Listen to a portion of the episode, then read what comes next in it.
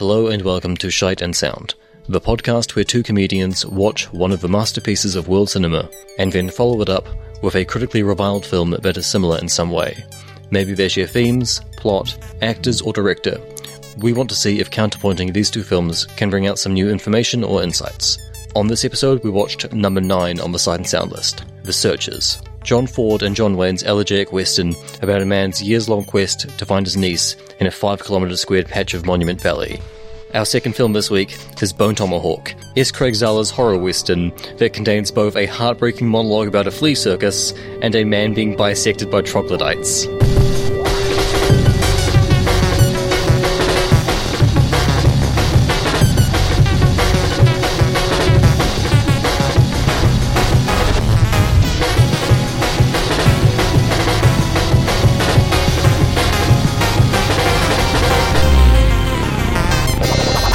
Shite and sound. I'm very sad, Finn, that you've already discussed the bisection, uh, uh, because I was going to make a point throughout this episode of reading entries from the Parents Guide from Bone Tomahawk, and so you have stolen from me reading the following Sex and nudity. a man is also forcibly stripped naked. His buttocks are visible for a prolonged period and genitalia briefly exposed. Well, and, and, and surely that's the, that's the worst part of the scene. Oh. The tribal men strip this man violently naked. His butt in full view. He then sits facing the sheriff with genitals in the shadows, but still visible if you were looking close. the tribal men do this in preparation to eat the man. See violent stroke gore for more on this scene.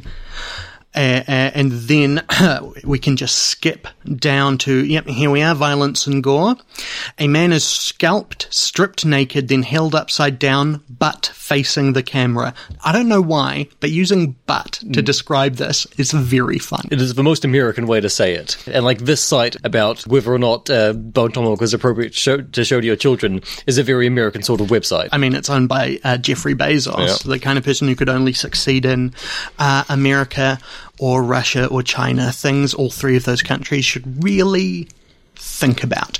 Uh, uh, and then he would succeed in the rest of the world. But, you know, like, Peter Thiel bought his way into New Zealand, but he wouldn't have been able to buy his way out. Yeah? Mm. Do you get what I'm saying? I'm coming for you, Thiel. Yeah. So, hey, hey, Peter Thiel, if, if uh, how racist do we have to get, do we have, do we have to get for you to fund our podcast?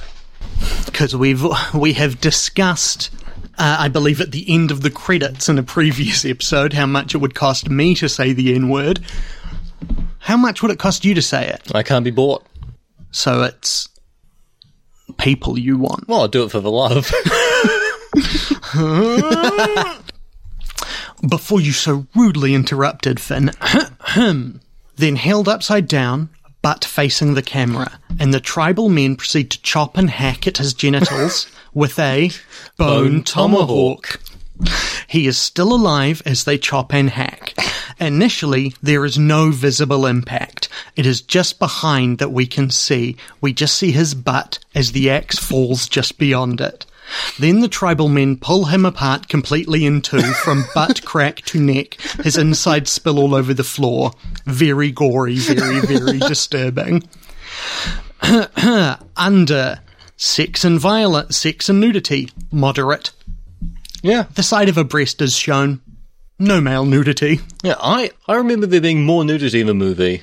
Do you wish there was more nudity in it? Or did you just come away from the searchers hungry for a film with nudity in it? I just remember there being more of Lily Simmons naked in, in Bone Tomahawk. But, I- like, I, I could have just been confusing it with those clips of Banshee I've seen. I just don't know if you know how much of yourself you're revealing. It's that, you know? Like, I think back on Bone Tomahawk and, uh, uh, uh, I imagine it has more nudity. That's the thing you'd add to it. I would look back on it and Well, go, no, like, I'm saying, I'm saying I remembered there being more nudity in it. yeah, your brain added more nudity to it. What does that say about you? I could say any number of things. Okay, so we have fucked up this podcast, Finn. Do you want to know why? Why? Because, yeah, obviously, Welcome to Shite and Sound. My name is Uther Shite. I am Finn Sound Nicholas. No, you're not. Fuck. You're. Who the fuck is Thin Sound Nicholas? God damn it. Film Sound Yeah, no, Nicholas. my name is Film Sound Nicholas. That's right, it is. Don't make me tell you again. I don't know why I find that funny. Um, and, and we are in an, I, and, and like one film is shite and one film is sound. And, Yeah. and for now, the sound film, uh, we are picking from the BFI top 250 list. Uh, we're doing the top 100. We're at number nine. Yes. The Searchers, which is a film I've seen and do not like. And the film we paired it with is Bone Tomahawk, in which uh, you heard earlier. There's a bone tomahawk, Yeah. and it, it's used to cut someone in half. And you like it. I do. Uh, and, and we were each seeing the. Like, I'd seen the opening of Bone Tomahawk at least. Where Sid Haig gets disemboweled. Yeah, and David Arquette's teeth keep going from being all blacked out and mucky to clean and white. Uh, uh, I was going to say in reshoots. They shot this film in three weeks. I don't think there were reshoots. Uh, uh, the Searchers, I don't think was shot in three weeks. No, I, I would assume the thing with David Arquette is he was just, uh, is he was just eating black jelly beans uh, between takes, and like some of it's before lunch, some of it's after lunch. Yeah, it, it's very much like with a lot of blacks. There's quite a bit of resentment along the way with their descent, and possibly rightfully so. But we can't all of a sudden get down on our knees and turn everything over to the leadership of the blacks. I believe in white supremacy until the blacks are educated to the point of responsibility. I don't feel we did anything wrong in taking this great country away from, and I am quoting someone, the Indians. Our so-called stealing of this country from them, it was just a matter of survival. There were great numbers of people who needed new land, and the Indians were selfishly trying to keep it for themselves. It was Euphedine, everyone. No, that was Mr. John Wayne, the Duke. I do not like the searchers. And do you want to know why I don't like the searchers? Uh, why don't you like the searchers? Because it doesn't earn it. Because what is the searchers about? The Searchers, John Ford's The Greatest Western, quote unquote. Uh, uh, uh, John Ford, 1956, Monument Valley, J- John Wayne in, in silhouette. You you know the iconography, the moments of the Searchers, even if you don't know uh, the film itself. But if you're listening to this, you've probably seen it, right? Yeah. What is the Searchers about? Not what is the plot. What are, what are the themes? There's a guy. He hates Native Americans. He thinks they're all scum. Uh, his niece gets captured by them, Yeah. and he spends the better part of a decade looking for her. Yeah. And maybe having some realizations about his place in the America that is that is coming.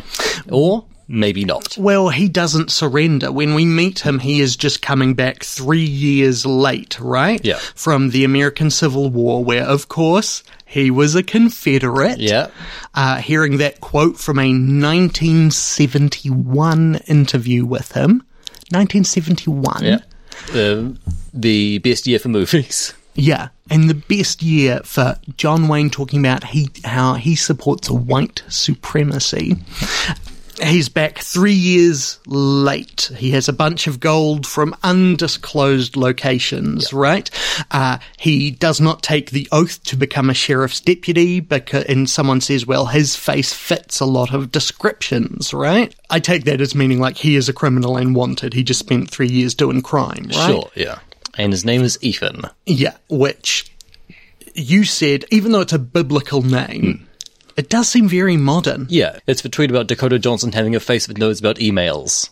No, you could so easily. No, no, no, no. No, no, no. Never.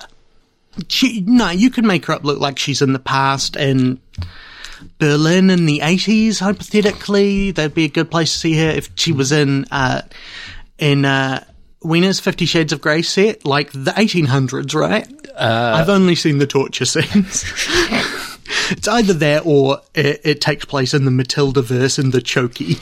But yes, what does he realize though? I, I asked you to tell me what this film is about, not the plot. Then you told me the plot. Yep. What is this film about? What is your interpretation of it? I don't know. It's about a guy. Uh, Okay. Why are you doing this? What is this intended? What is the intended outcome of this? You just don't want me to get to my point at all, or you don't have an interpretation, both. eh, who, who can tell? So, it's about a guy.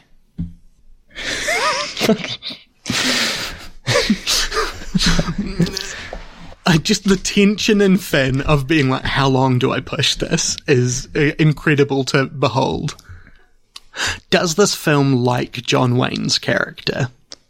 I think this movie is sympathetic to him, but also sees him as At best, a relic of times gone by, yeah, right? Yeah, Oh yeah, no. The uh, the film at many points tries to underscore his needless brutality. Yes. he scalps the indigenous Americans himself. You know. yeah. The Native American leader called Scar, Yeah. played by the whitest man in the brownest paint they could find. There is something when you just see him. There is something where you're like, that's a Caucasian. Face, Yeah, no, yeah, right? it, it is so amateur theatre makeup job. And like, there are fucking extras who seem to be actual Native Americans. Yeah. Not a German born uh, uh, American stage actor, uh, born Heinrich von Kleinbach, uh, who worked as Henry Brandon. I was having a fairly good time with the searchers up until the first time where you see him, and there is this close up on his face where it's supposed to be like, "Oh, this guy is scary. He means business. He's, you know, he's he's got he's got like." He's got like war paint on his face and he's carrying it. He's carrying a horn. What a, what a scary guy. But because it is someone who is so obviously in no way Native American, it becomes ridiculous. It is automatically silly when it should be bone chilling. well, and and that is when we we meet uh, uh, Ethan's brother. He meets his brother's family. Yeah. His two daughters, etc. He's been away for like five or six years. Eight, eight years. Eight years, The okay. war ended three years ago. Yeah. Uh, uh, he's still in a minty fresh Confederate thing, uh, uh, uh, uh, like Uh, yeah, coat, uh, yeah. and, and and he doesn't have his medals or his insignia though. There is there is who is this guy? Has he done da- bad things in the past? The amount of times people are like, you know him, he'll just go kill crazy against those Comanche, right? And it is the the after when we meet that family, they are all various kind of Western cartoons. Like everyone in this film is possibly, with the exception of Jeffrey Hunter, who is the co-lead, is is th- uh, uh, his.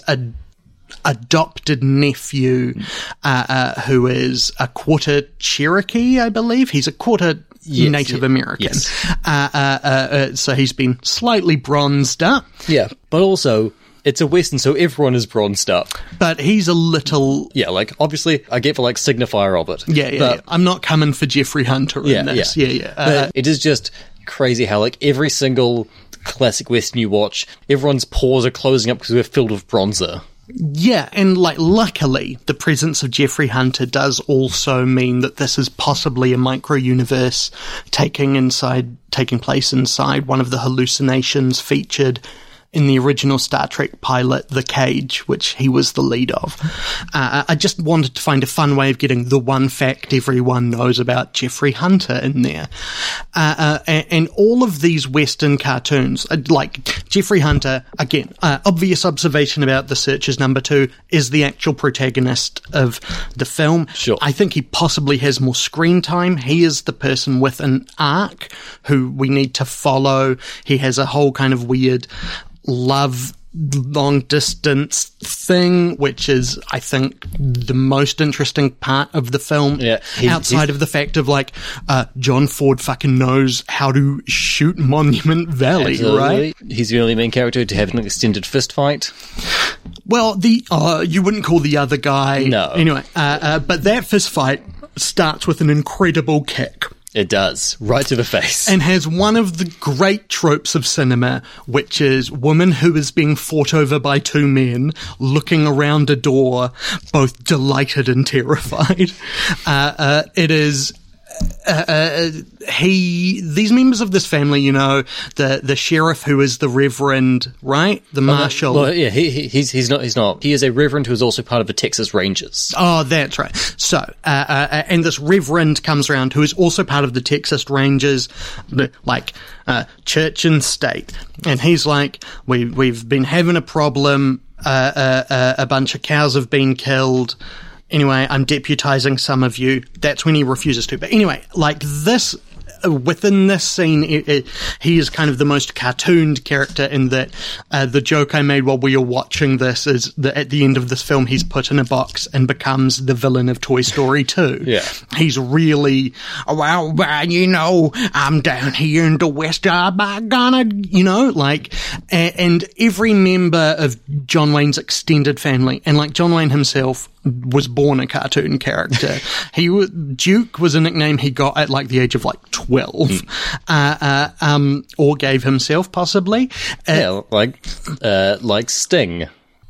and and so they're all like this is clearly attempting to be a commentary on the western and, and it is coming from like i don't know how much this needs to be said but like uh, uh, uh, john ford and john wayne like how much do people know this? John ford and john wayne were uh, uh, very close personally and worked together a lot. The severe majority of john wayne's work on screen was directed by john ford. Yeah, and that they they made movies together from from the like 30s up until the for a long time, Duke Duke Wayne was part of kind of John Ford's entourage, and there are lots of stories about what the precise nature of that was, which are just generally questions of both how homoerotic it was and how uh, abusive or, or physically violent Right, it is. yeah. There, there are lots of resources on these things. Uh, John Ford and John Wayne were not good men. It seems. I wanted to illustrate that with my quote at the beginning. Yeah. Having already mentioned in a previous episode the time he was held back from assaulting a Native American woman at the Oscars, allegedly. allegedly that story that Sacheen Littlefeather tells about the time that she accepted Marlon Brando's Oscar. That is her recounting something that was told to her. Yeah, like like second or third hand, no proof, but like entirely possible. If you want evidence of the stars of westerns being shitty about Sacheen Littlefeather at the Oscars, uh, Clint Eastwood came out like right afterwards and like and like cracked a bunch of jokes about her. Yeah, and if we were doing an episode about Unforgiven, Yeah. which I think is a better film than The Searchers, largely because I think it is better crafted. And I think there are other times where Eastwood makes very effective commentary on his past work. Yeah. And uh, uh, Unforgiven is obviously in conversation with his work. Is that's fucking obvious. Uh, I don't, and I think parts of that conversation work, and I think uh, some of them do not uh, for those reasons. And and like the the searchers does okay. The searchers doesn't earn it. Is that this is a film that is trying to be like, you know, these guys they're not so good, are they? Like, what has war turned them into? Maybe, maybe this guy likes killing Native Americans too much. Yeah, but here is the thing, uh, uh, and I feel like this is where uh, that coming, making a film, and, and and that is, I think, like there are many readings of this. It's number nine on this list. People love it. It's a very overdetermined object, but most of the redemptive readings of it. Uh, uh, or positive reviews. Framing it as redemptive readings is very much stacking the deck in my favor, which I will. Yes. Uh, uh, uh, so, all of the redemptive readings uh, um, are about how this is in fact about how John Wayne is outmoded, desperate, and sad. And obviously, that is like a part of it. So much of this film is people being like, he is going to go kill crazy, uh, uh, as he is, you know, he's away, they're away, him and Jeffrey Hunter go away for 10 years to try and save one of these kids from a, a group of Comanche led by a man named Scar. Uh, uh, and a lot of the time, What was it? Play, play, played by Heinrich Hindenburg or whatever. yeah, whatever. Yeah, I mean, yeah, no, Heinrich Hindenburg. It really went down well. The Hindenburg. Hey. And while they're away for yeah nearly ten years, we get they go away. Then it's like they've been gone a year, and then like they've been gone three years. But I got this letter. It says Jeffrey Hunter married someone else. That John Wayne, he he really likes killing people. Yeah, and in the time it takes this character to read this letter that she got, another five years passes. Uh, at least three or so. Yeah. Uh, I, th- I think I think I think they say five when he gets back.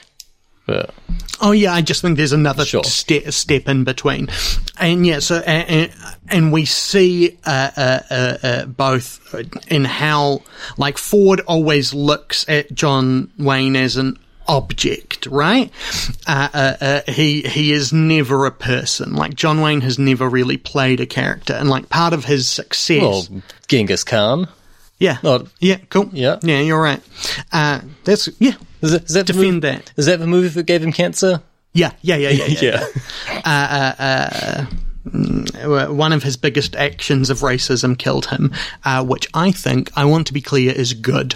Uh, uh, it's everyone else working on that film who died of cancer. Yeah, it was Yeah. near a, it was near a nuke site they shot Yes, the was. film. Yeah, yeah, yeah. It, it, it was, it was, it was, it was like downwind of Los Alamos or whatever. That's right. Um, uh, uh, is yeah. What a good country. oofa doofa. Uh, uh, so yeah, no, I uh, the film the film is pointedly skeptical of Ethan. Uh, it wants us to interrogate him. It wants us to reflect on what that says about ideas of of masculinity, right?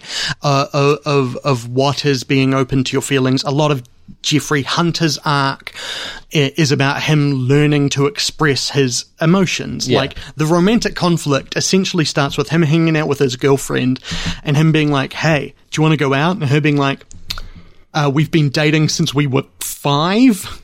And he's like, oh, oh, oh, that's what, oh, that's what that was, right? And, and, and so he needs to just learn to own up to his feelings. And like the, the, the final image is, of course, John Wayne. He can never come back into the family home, Hmm. trapped in this in this doorway because he can't address those things. He he succeeds. But he succeeds by going off, you know. Yeah. Finally, he does. He goes kill crazy, and uh, like, and we are of course denied that moment. Uh, uh, uh, uh, the the this is the this is it's called the searchers and not the finders, even though they find her, uh, and that is because th- that's maybe a three to four minute long scene. You know, Jeffrey Hunter tries to sneak in, and so denying that moment of spectacle is such a clear choice. Especially, do you, this film is trying to make us question those things. Sure. As is The Man Who Shot Liberty Valance, which is similarly about this John Wayne guy. Yeah. He's pretty fucking cool, but like, have men of violence run their course. And yeah, here's my issue. I don't think it earns that. I don't think it earns the right to question those things. Uh, I think an element of that is how it treats the Comanche. Sure. Which uh, I would. I don't know. Is uh, ridic- uh, ridiculous and embarrassing. Well, and like uh, barely human. Hmm. Uh, uh, Yeah, going back to like Stagecoach, feel like Native Americans in Ford films are always like a force of nature rather than people, uh, which what- which is an essential part of Manifest Destiny.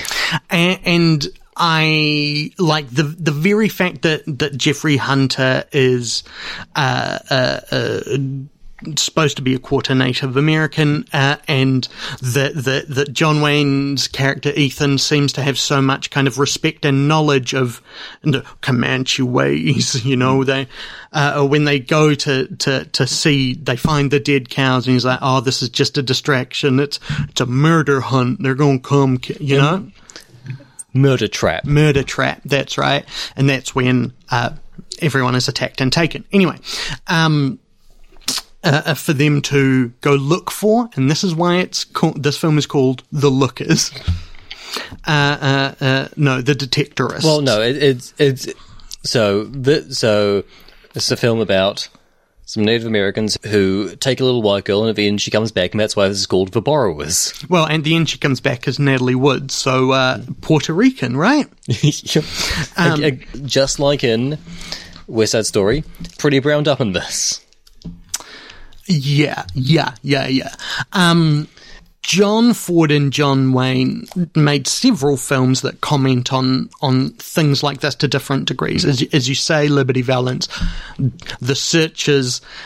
Here is the thing: I don't buy too many. John Ford, I believe.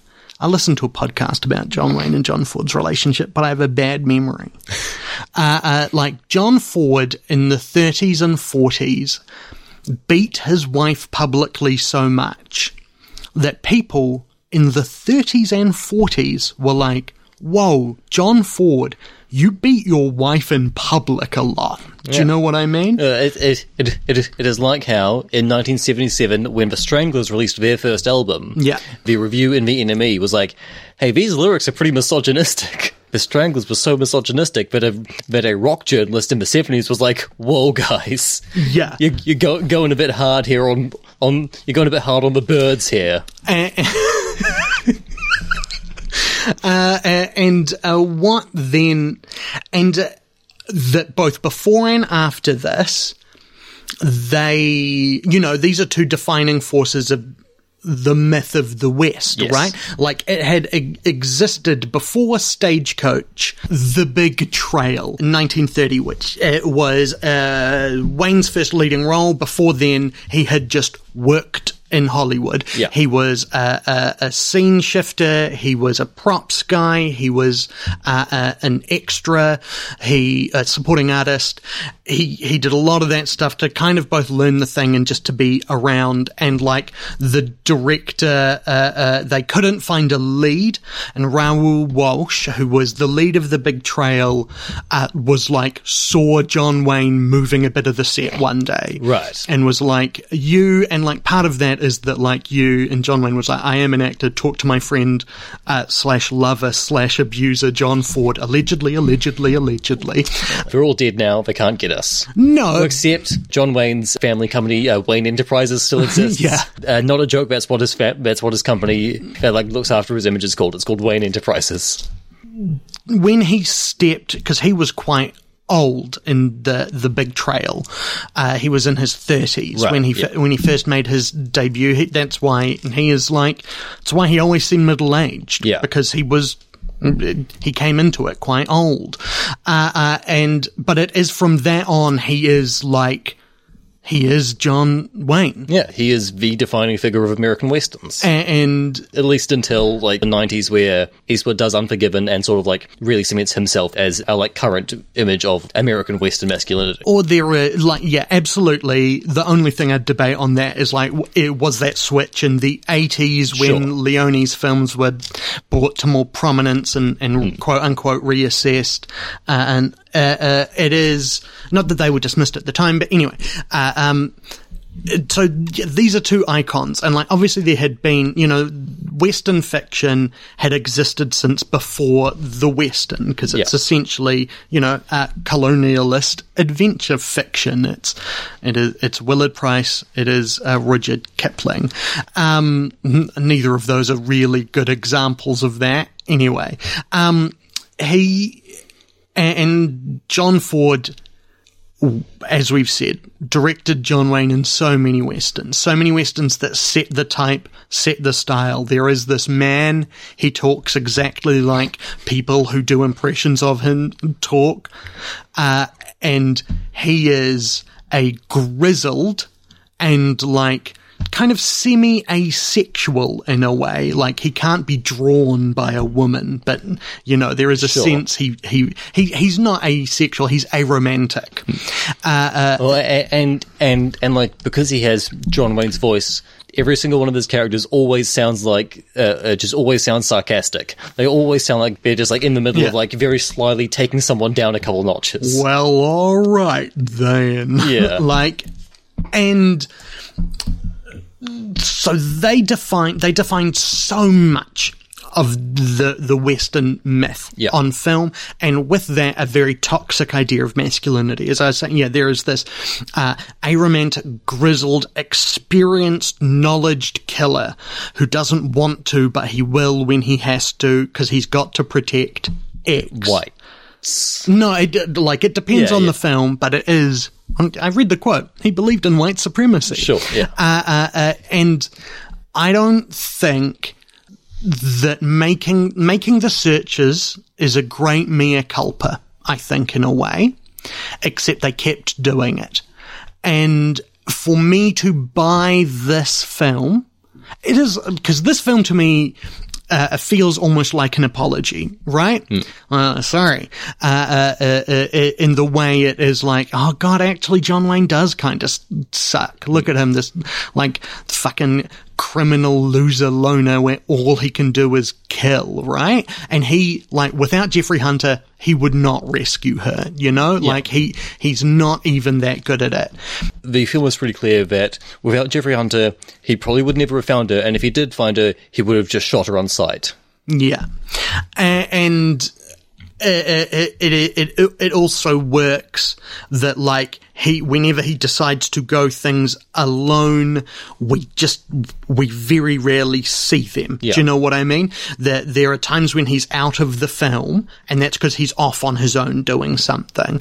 When, when so much of the iconography is we're used to seeing him, uh, uh, alone, like so much of Rio Grande, right? Was him alone, Bravo. like, Rio Bravo was like, what am I going, what am I going to do? That's not his, what am I, you know, do you know what I'm saying? Yeah, yeah. And, and, and that, I like that. I think it's a good apology, but when people apologize, they have to change Sure. uh, uh, or else they're just showing self awareness of the thing they're doing wrong and they continue to do it. And that, which I do not believe, which is what I think they did, and that combined with what I think is an unreconstructedly and uh, uh, uh, uh, racist portrayal uh, of the Comanche and all indigenous Americans in this film combines to make it uh, a film that looks really good. It does. Um, yeah, look like uh, it's mean- shot really well. VistaVision looks great. Yes. Using Monument Valley is cheating. Do you know what I mean? It's like when people are like, when people say that about like hundred million dollar films, Right, yeah. And they're like, oh, at least it looks good. And it's like when you have a hundred million dollars, looking good is the minimum. Sure. Do you know what I mean? The the looking at films that had five million dollar budgets or twenty million dollar budgets that look that beautiful, that's the impressive thing. Or ten thousand dollar budgets. Uh, uh, Sure, but just like using John Wayne over and over again, John Ford using the, the like iconography of Monument Valley repeatedly is is like is like part of his whole thing. Oh, uh, it's a signature. It's a great thing to shoot. Yes. I'm not dissing John Ford shooting Monument Valley. The thing I'm trying to underline is that it's not unique. Do you know what I yeah. mean? The, the the opening shot of the searchers, we're in darkness, a door opens, uh, uh, um, Ethan's sister-in-law opens the door, sees him coming in the distance, right? And the final shot is the opposite of that. She opens the door for him, but he can't it's a, come it's, a, through. it's a different person. It's a, time. yeah, uh, anyway, sorry, that, that she was, uh, uh, uh, pointlessly ambiguous. It was the it was the royal she. Yeah.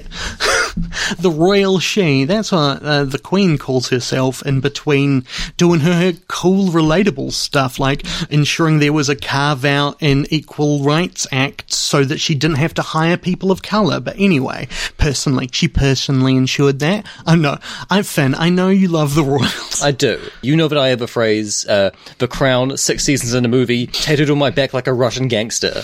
But surely shouldn't it say The Crown, six seasons, a play, and two movies? Because it's the same people who who made The Deal, The Queen, and is clearly basically him taking his 90 minute long play, The Audience, and stretching it to six seasons. Uh, I've never seen any of those things, so I have no idea.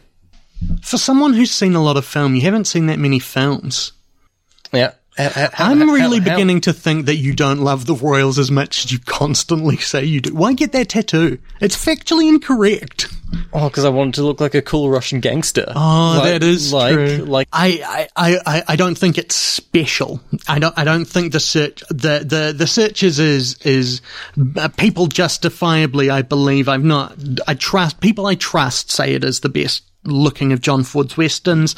It is the it's the best one I've seen. Yeah. which Yeah, is how- this stagecoach man who shot liberty, and like I've seen a bunch of others from this era, like a, a handful stroke bunch, five to ten, Right. uh, uh, that I may have been John Ford films, but I don't know. Right. But like it, it, it looks great. If you've ever seen this on the big screen, which I've been lucky enough to do, uh, uh, the vistas of it, the the way it sits in different times of the day, the natural light of it, how how blue mornings, how deep night is, and how golden all the rest of the time is, exquisite, right? A, a, a, lot, a lot of incredible painted backdrops in this. Oh, we we did talk a lot about how much we love the aesthetic of tr- uh, uh, uh, clearly inside outside sets. Yeah. Is I think this is the best executed of his films to to my knowledge, and it being on this list, I, I trust is evidence of that.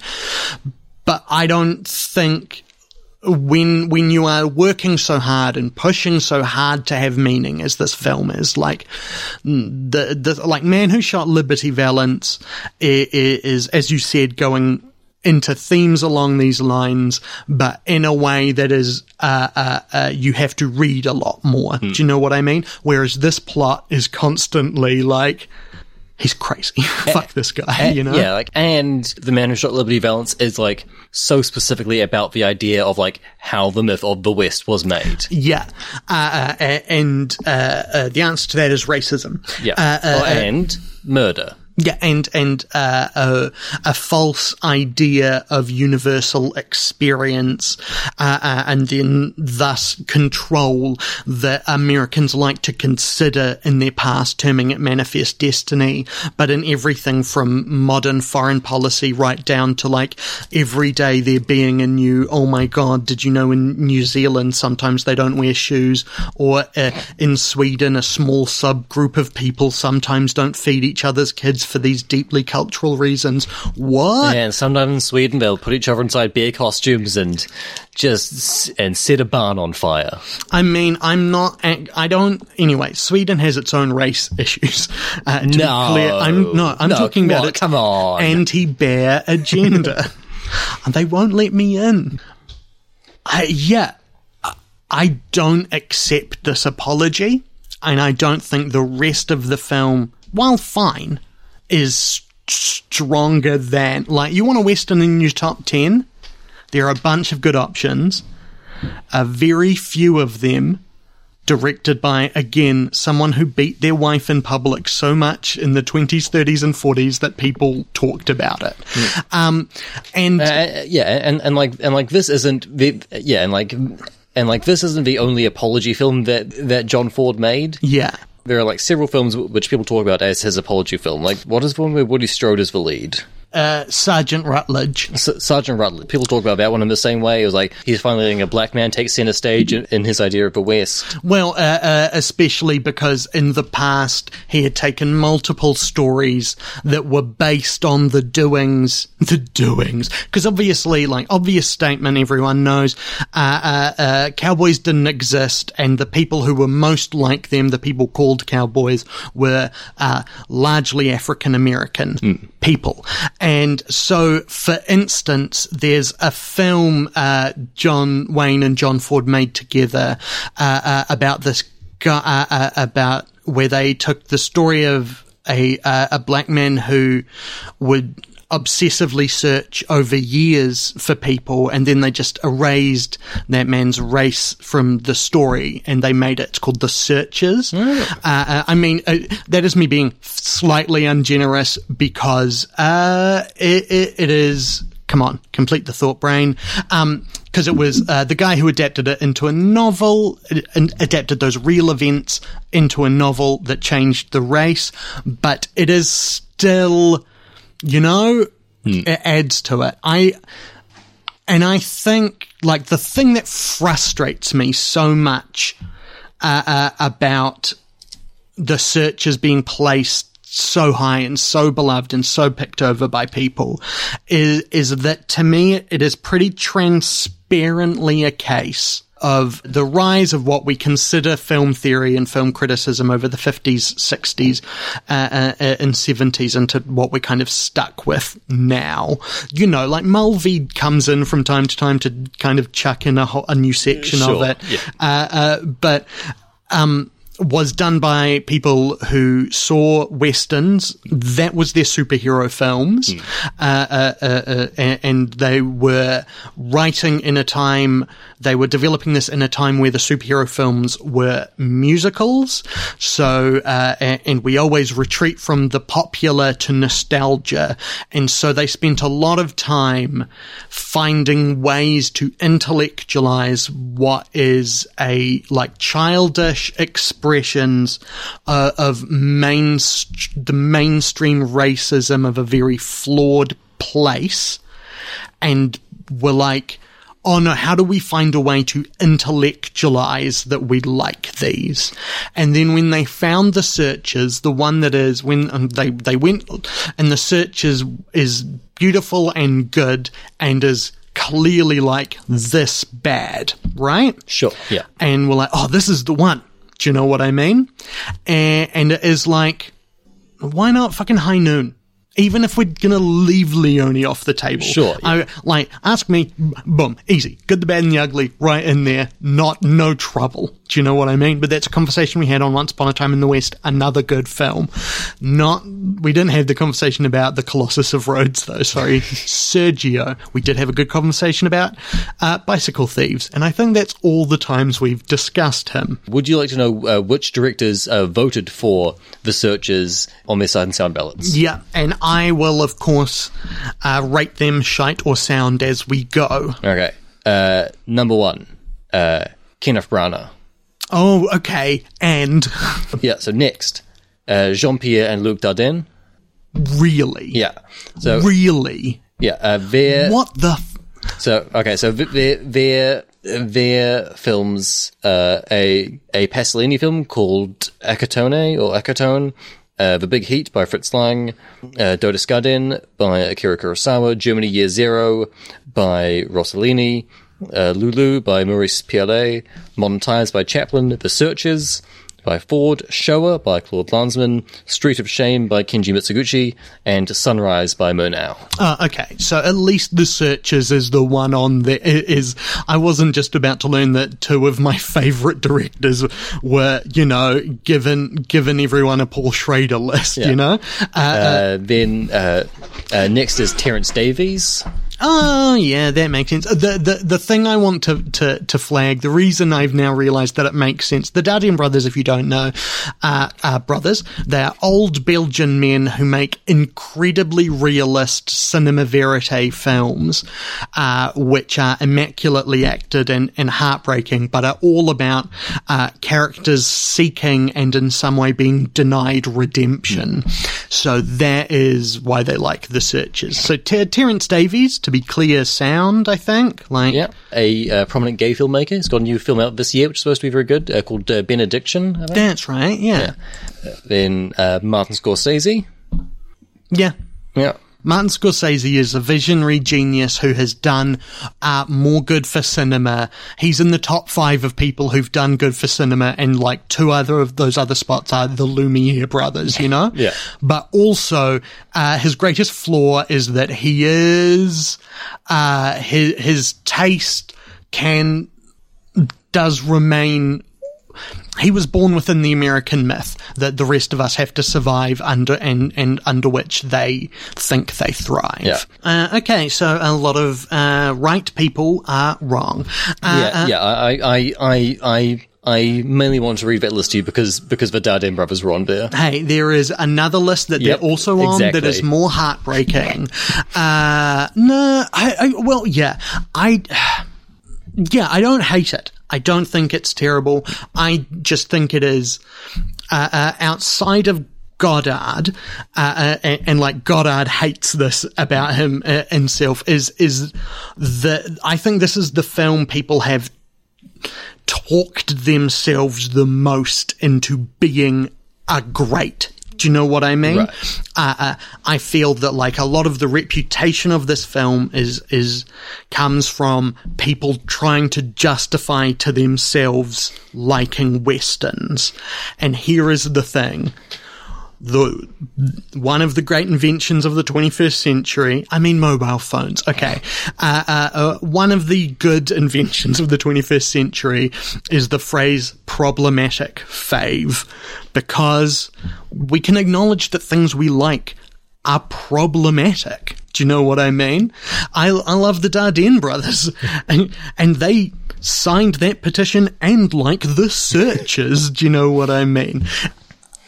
And and resorting to that, like there is a sense what that logic that when I like something, it has to be pure and good, ha- has led to like this bizarre tone policing about uh, uh, that becomes kind of like deeply reactionary of people being like, oh, have you noticed, like, you know, people pointing out one flaw in a film and expecting that for it's over for that film. Do you know what I Sure, mean? yeah. Like, uh, it is, and, and seeing that kind of defensive uh, lack of self awareness done so large i- in such a form really and like here is the thing. People listening to this and, and, and the people who built these theories and it's simply the way it works right? Like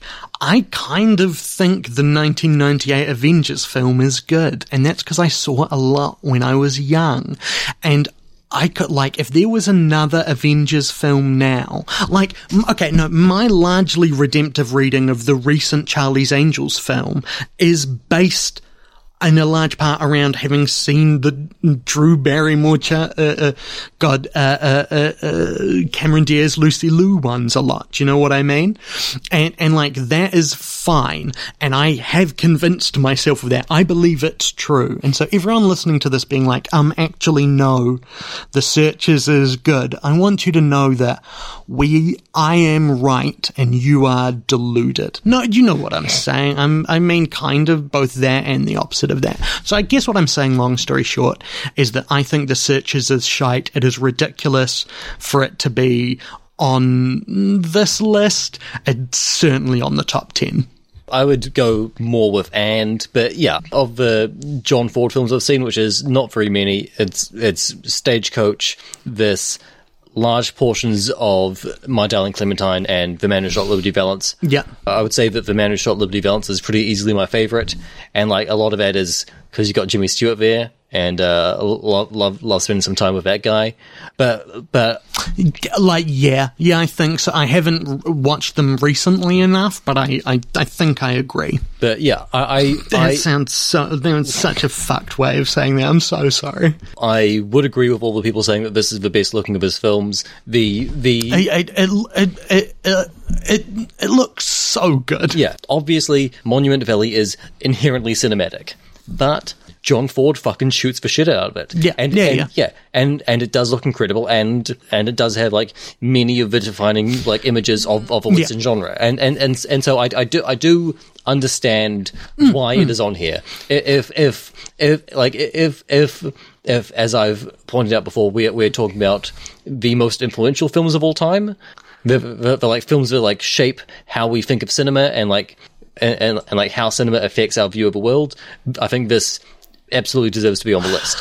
Th- it- we talked about this with with Chaplin, and we kind of alluded to it with Polanski. But there is a point where the the the art, the artist in, intrudes on the work, and I think it is a bad look to have what seems like pe- people as personally abhorrent as John the Johns uh, uh, represented so high on this list. Do you know what I mean? Sure. Uh, uh, so yeah, shite, shite. Uh, here is the thing, Finn. Yeah.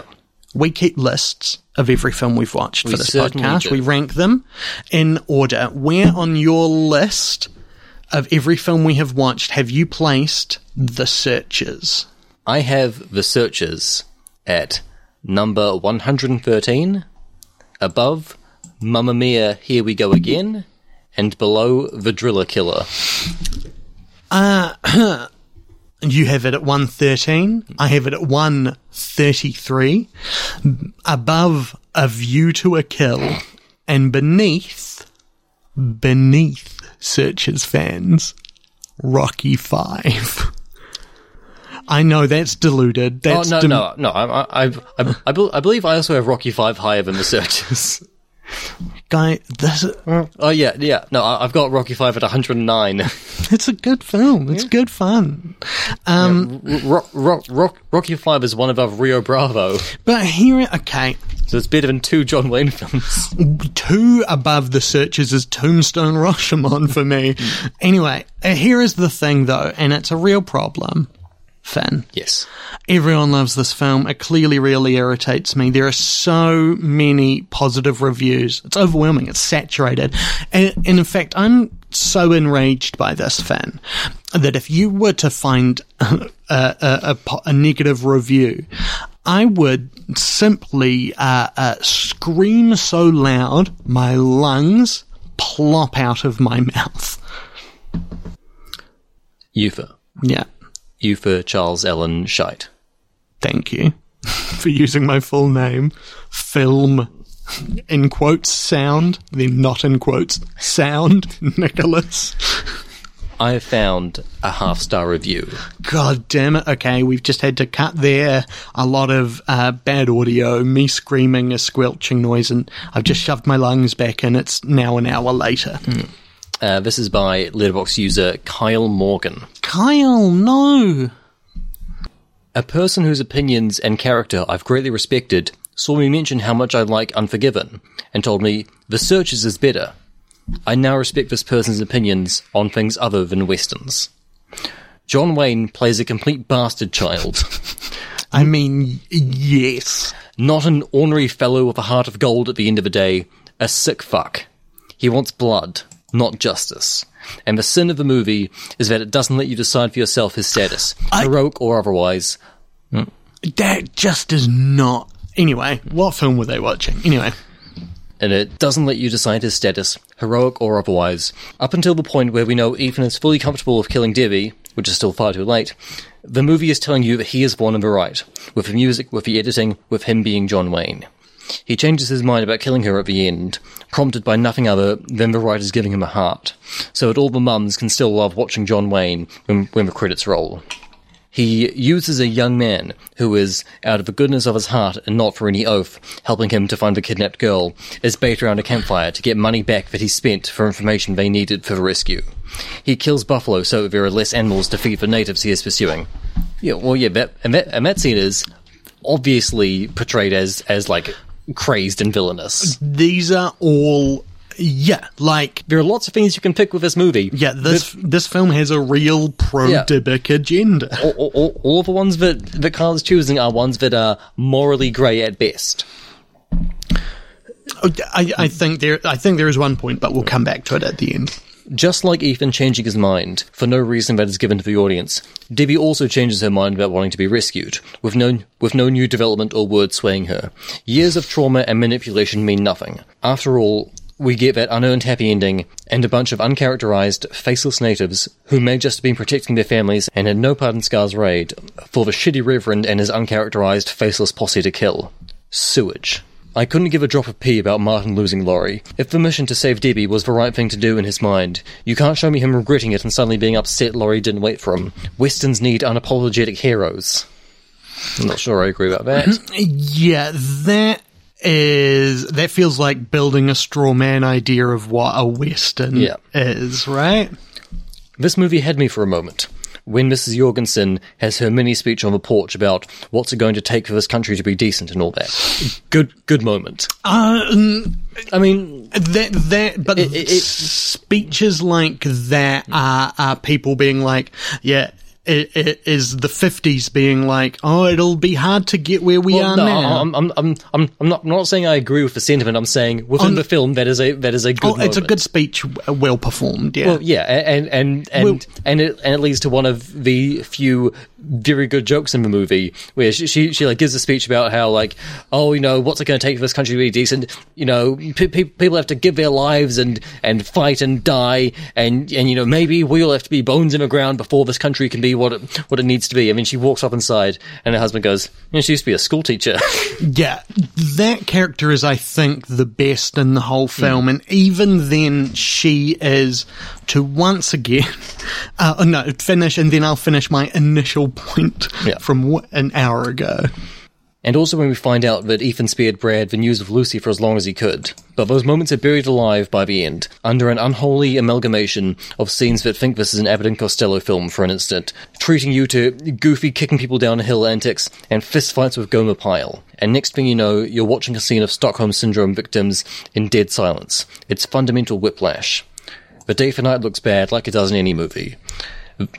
Uh, we're about to talk about Bone Tomahawk, which proves a lie, as well as the searchers prove that to be a lie. What do you think? Good looking. Anyway, The dead Comanche that they find under a rock just straight up takes a few breaths while the camera holds on him. Rating this something above two stars comes down to bias for the actors. Higher than three, you just haven't seen westerns. Higher than a four, you might actually have a monstrous moral compass. The the first action we are told to believe natives took in this movie is killing cattle and using none of the body. This has aged like semen infused shortbread.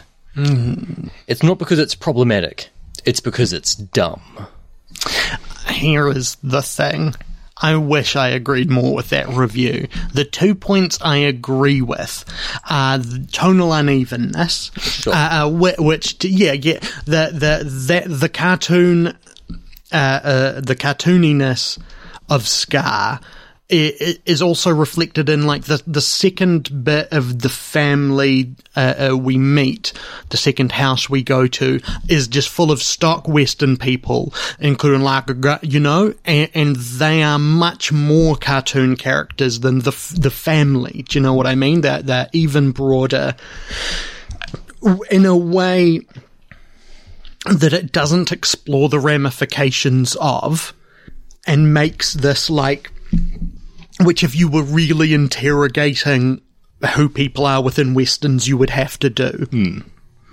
And and the other point is that I think another reason this doesn't work is that it is hard to buy this film being entirely against uh, Ethan's moral compass because this is John Ford shooting John Wayne, and it is still, you know, uh, star persona stuff in it. Do you know what I mean? Like, I feel uh, at this point would be better made casting someone else. Do you know what I mean? Yeah. But then you wouldn't get the film made. Blah blah blah. Max Landis tweeting about Ghost in the Shell.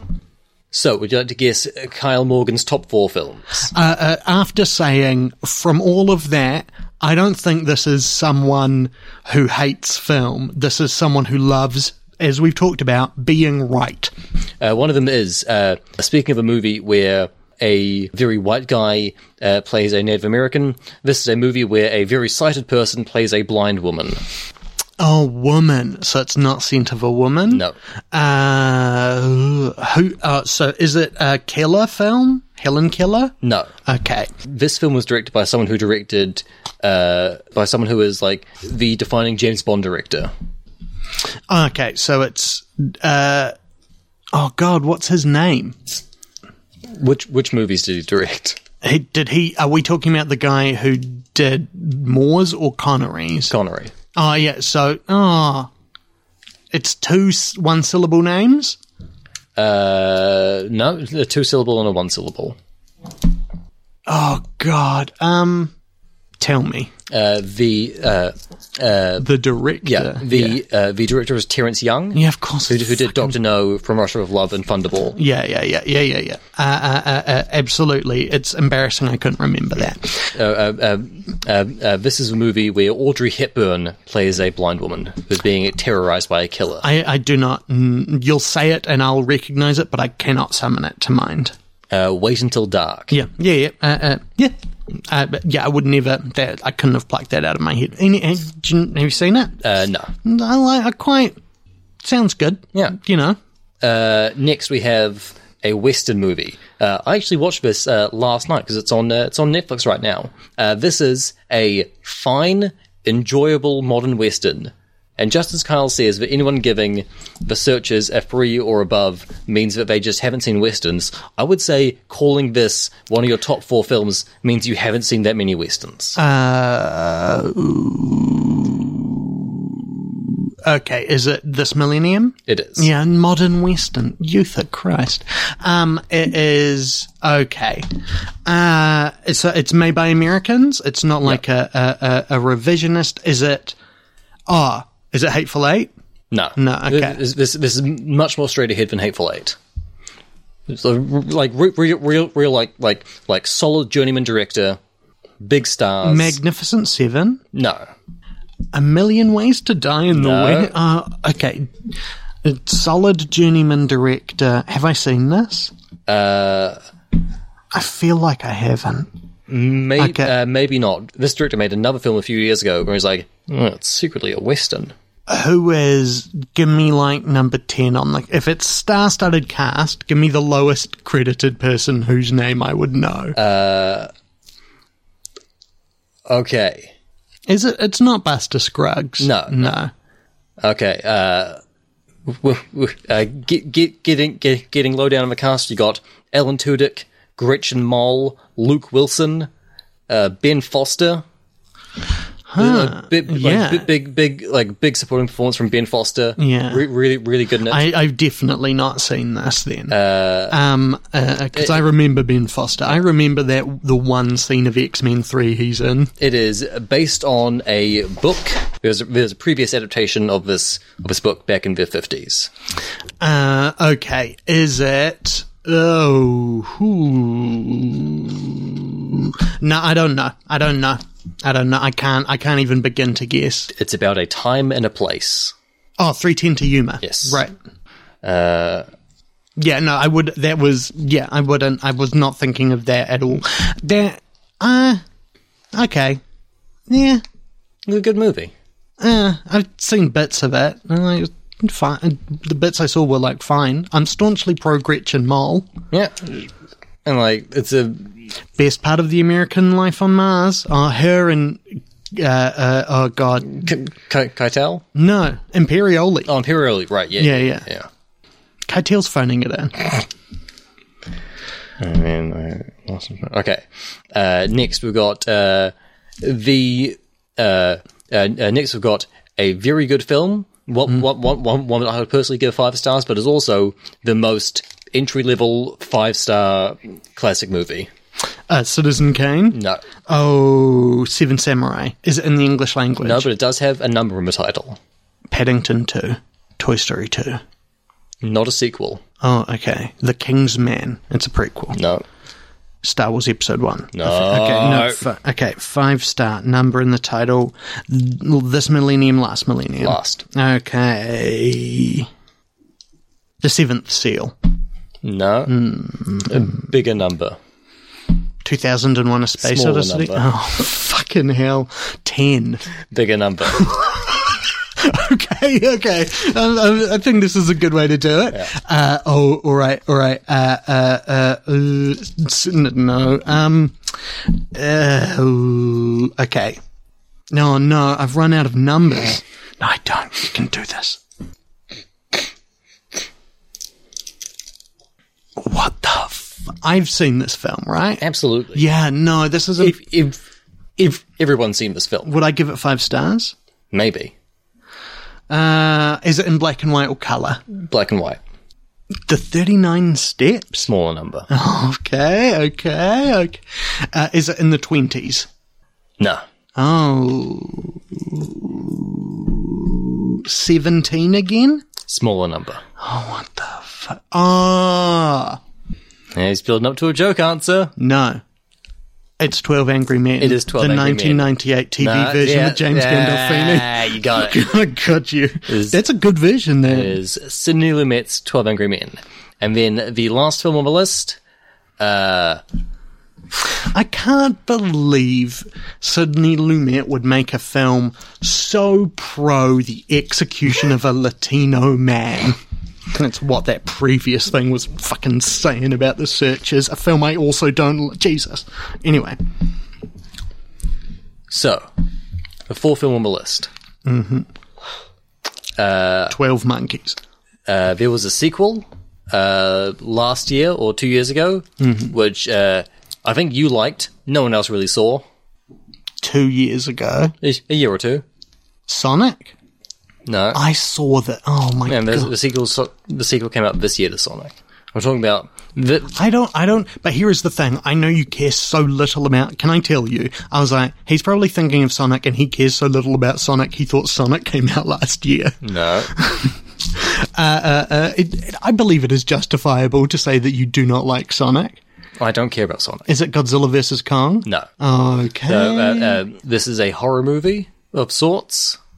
oh, And the sequel is, uh, I believe, uh, much less interested in horror and more of an action thing.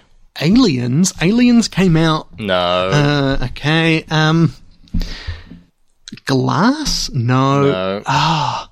And I, God, I can't believe how little I know about my own life. okay. Uh, uh, who is it? It's not a two. Is it a two? No. no. Is it, is it a blank colon Uh, blank? the sequel is sometimes name the first movie colon subtitle, or sometimes it's just subtitle and no, uh, and, and, and, and, and it doesn't have the title of the original. Okay. Uh, the Conjuring, The Devil Made Me Do It? No. Doctor Sleep? No. No, okay. Uh, I did, I did not see The Devil Made Me Do It. As much as I love Patrick Wilson, which we'll talk about in a moment. Um, okay. Not, not Spiral from the Book of Saw? No. No, okay. Uh, how many, is this like one in a long line of films? No. Okay. Uh, the, the, the, the, the first one was like a, a breakout hit, a, like, a, uh, like, an, an, an original story. And then the second one was like, well, let's, let's cash in on this. Mary Poppins Returns? Um, mhm. how big is the gap Uh, Oh, uh, uh, it's Escape Room 2, is it? No. No. God damn it. Four years. four years. Okay. Do you want, do you want, do you want, do you want, do you want some of the cast? No, because you've given me enough that I should remember a film I saw last year. With those specific things where the name sometimes has it before and so Brahms, the boy? No. No, okay. Um, mm, all right. Tell me, oh, just like, is it? Come on. You haven't seen it because you don't care. Uh, so I, I- I've, I've, I've seen, I've seen the original, Okay. which, which is the one we're trying to figure out. I've not, I've not seen the this is- sequel. okay, it's the original. Ah, um, Train to Busan. Yes. Yep. There we go. Fuck. Uh, the next hint I was going to give you would have been, and of course, It's uh, it's got people drifting cars into zombies. well, no, for, for, for Train to Busan, not, not, not Peninsula. It doesn't. Oh God, you're right. So- Sorry, I just keep thinking about Yeah. Peninsula. My next hint was going to be 35th build is Kim Joo Hun as baseball team manager. Uh, uh, yeah, I yeah, I think Peninsula is good. Um, anyway, uh, Finn. yes. Uh, I had not seen Bone Tomahawk. Yeah. I, I'd seen the opening, I think maybe twice. And now, I don't know about you, but I'm feeling 22 years older with the amount of. Like, we've already talked about the man being bisected butt to neck. We have. And, and One of the great moments in cinema. well, and it's certainly, I would call it the grandest de guignol uh, Sure, uh, yeah. uh, uh, of a film that, that, that occasionally gestures to it, but is more uh, about being like, do you know, you know the joke of A Million Ways to Die in the West? No. The joke of A Million Ways to Die in the West is like, it would suck to live in the West. There'd be all Oh, these things trying to kill you. Hence the title, A Million Ways to Die in the West. I thought the joke of A Million Ways to Die in the West was, uh, what if I got paid a lot of money to write something where uh, where Charlize Theron uh, uh, had to make out with me? And Liam Neeson had to say he was proud of me. I'm trying to think of which one, one which one of those would mean more to me. Uh, Absolutely, Sh- Charlize Theron. You don't want Liam Neeson to be proud of you. he he never actively committed any hate crimes, as far as we know. But he talked about it. He in in this century talked about it publicly. Uh, uh, in a because he was making a movie about revenge and thought that'd be a good way to market it. I like. I can kind of understand. Sure. You just don't need to go into the detail of waiting in a car No. with a Kosh, right? No, you, you don't. Or just like hitting it so hard that he was like looking for a black guy to kill. Like if Liam Neeson had just said, when I was a much younger man, a friend of mine was raped, and so for the next few months I would walk the streets at night hoping to find the man who did it. Mm. And if he'd said that, everyone would be like, well, that's pretty dark, and then moved on. but like, w- like understandable. Yes, you know. yeah. Um. Uh. It, but yeah, Bone Tomahawk t- takes that joke of a million ways to die in the West, and is like just about how harsh and horrible that life, if it ever really existed, was. Yeah. It is. It's a film of fractures and pains and tiny cuts leading to infections. But it's also about what if you got to hang out with uh, a bunch of the world's best character actors? Like, sure, life is harsh, but like, Yeah. Richard Jenkins is there. Richard Jenkins, for thirty to sixty percent of the time, will be doing rambling old time monologues, which switch between uh, pix, uh, uh, uh, delightful like a pixie and uh, sad like a dead pixie. yeah, like yeah, oh like God, no, sorry, take two. Bleh, bleh, bleh. Okay. Delightful like a pixie or sad like the pixies. Hmm. Perfect, got it in one. Yeah, great stuff. Yeah, and like that is, I think, the like genius of this film. I like all of S. Craig Zahler's films, uh, no matter how uh, problematic they are. I- I'm I'm a big defender of Dragged Across Concrete. I think for a film starring Mel Gibson, it is uh, like like uh, it does what people claim The Searchers does, where it actually critiques this type of guy and like makes a very strong case that that these guys are actively destroyed by their own racism and their own inability to trust people who aren't exactly like them. clearly like Zahler is talented. Yeah. And I like this movie. But like this is, according to IMDb trivia, Jeffrey Bezos, anyway, uh, uh, is, um, literally he, this is, he wrote a draft of the script and was like, perfect. and then they shot it. Yeah. And when you watch it and it has, there are like, there are longueurs in this. Sure. That, Th- and, th- this this is two hours and twelve minutes. It could easily be two hours, and you wouldn't lose a whole lot. uh, it could be 90. Maybe. Uh, uh, uh, and it is it is a film. It's an independent film. It is it is clearly made on a budget. And to be clear, on a budget means they spend their money incredibly wisely. They focused on having three, four sets that look great, a good week of location filming, and some good gore and makeup effects. Um, but it is like the mess of it, and it is it feels like such a work of id. It it is one of those films that starts with like fuck it, let's. Do you know what I mean? Yeah. Like in the way that um uh, uh, Mission Impossible Fallout came from Tom Cruise one day saying fuck it, I need to fight Superman. You know, um, but it is how and I love that mess of it. But it is also, and I like, I take it I, again. I've watched bits of Dragged Across Concrete, and what is Brawl in Cell Block ninety nine. yeah, I have not seen any of that film. Uh, I'm sure I eventually will when we do. Uh, ooh, um, darling, when you near me, darling, when you're near me, darling, can't you hear me? SOS, Craig Zahler. yeah, it's not bad. It's three, fat four, Uh, well, if, if well, like if if we include the stuff he's written as well, Oh, then yeah, it's like yeah, yeah. Puppet Master with Littlest Reich, and, and that, and that yeah, and that movie that uh, doesn't exist that he was going to make with Park Chan Wook. Oh yeah. They were going to make a western together called the, called The Brigands of Rattle Creek. It's going to I wish Park Chan Wook had directed this film. Mm, and and yeah. to be clear, I don't think Zahler did a bad job. I do, hearing it as a first draft and thinking back on it, I'm like, oh yeah, that does kind of explain why the beginning is a very diametric. Like we meet each character, they're like, "This is who I am. This is my problem," and then Patrick uh, Wilson uh, is like, "Oh no, my wife's been taken," and then they're like, "Oh, let's all go." And then they just, you know, like Yeah. it's so linear.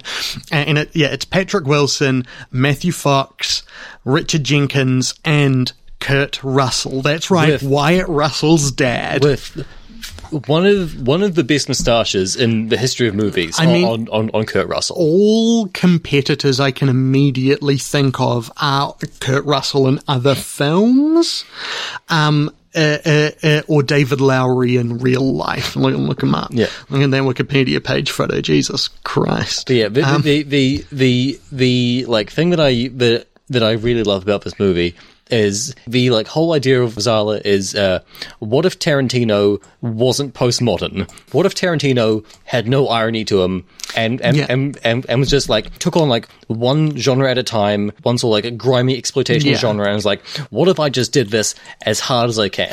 Well, it, it, it's in, it's moving from uh, uh, uh, uh, postmodernism to to like the operation of irony, right? Which is not to say he is undercutting the genre of the western in this, but it, it is like. What do you find if you go as deep as you can Yeah. into this, as opposed to like, what do you see when you step away from this? Like to become, uh, what if we, John Wayne was actually a- in as bad in the Searchers as they Sure. said he was, Yeah. which is also what Matthew Fox's character in this is like the badass. He's like, I'm the only smart one here because you're all married and I'm not. And I killed more Indians than all you put together. but he is also a coward and bastard who is a hothead. Do you know what I mean? Who, uh, uh, and it is who no one likes. You don't like any of these guys. You don't like anyone. But anyway, Well, I kind of like Kurt Russell a bit.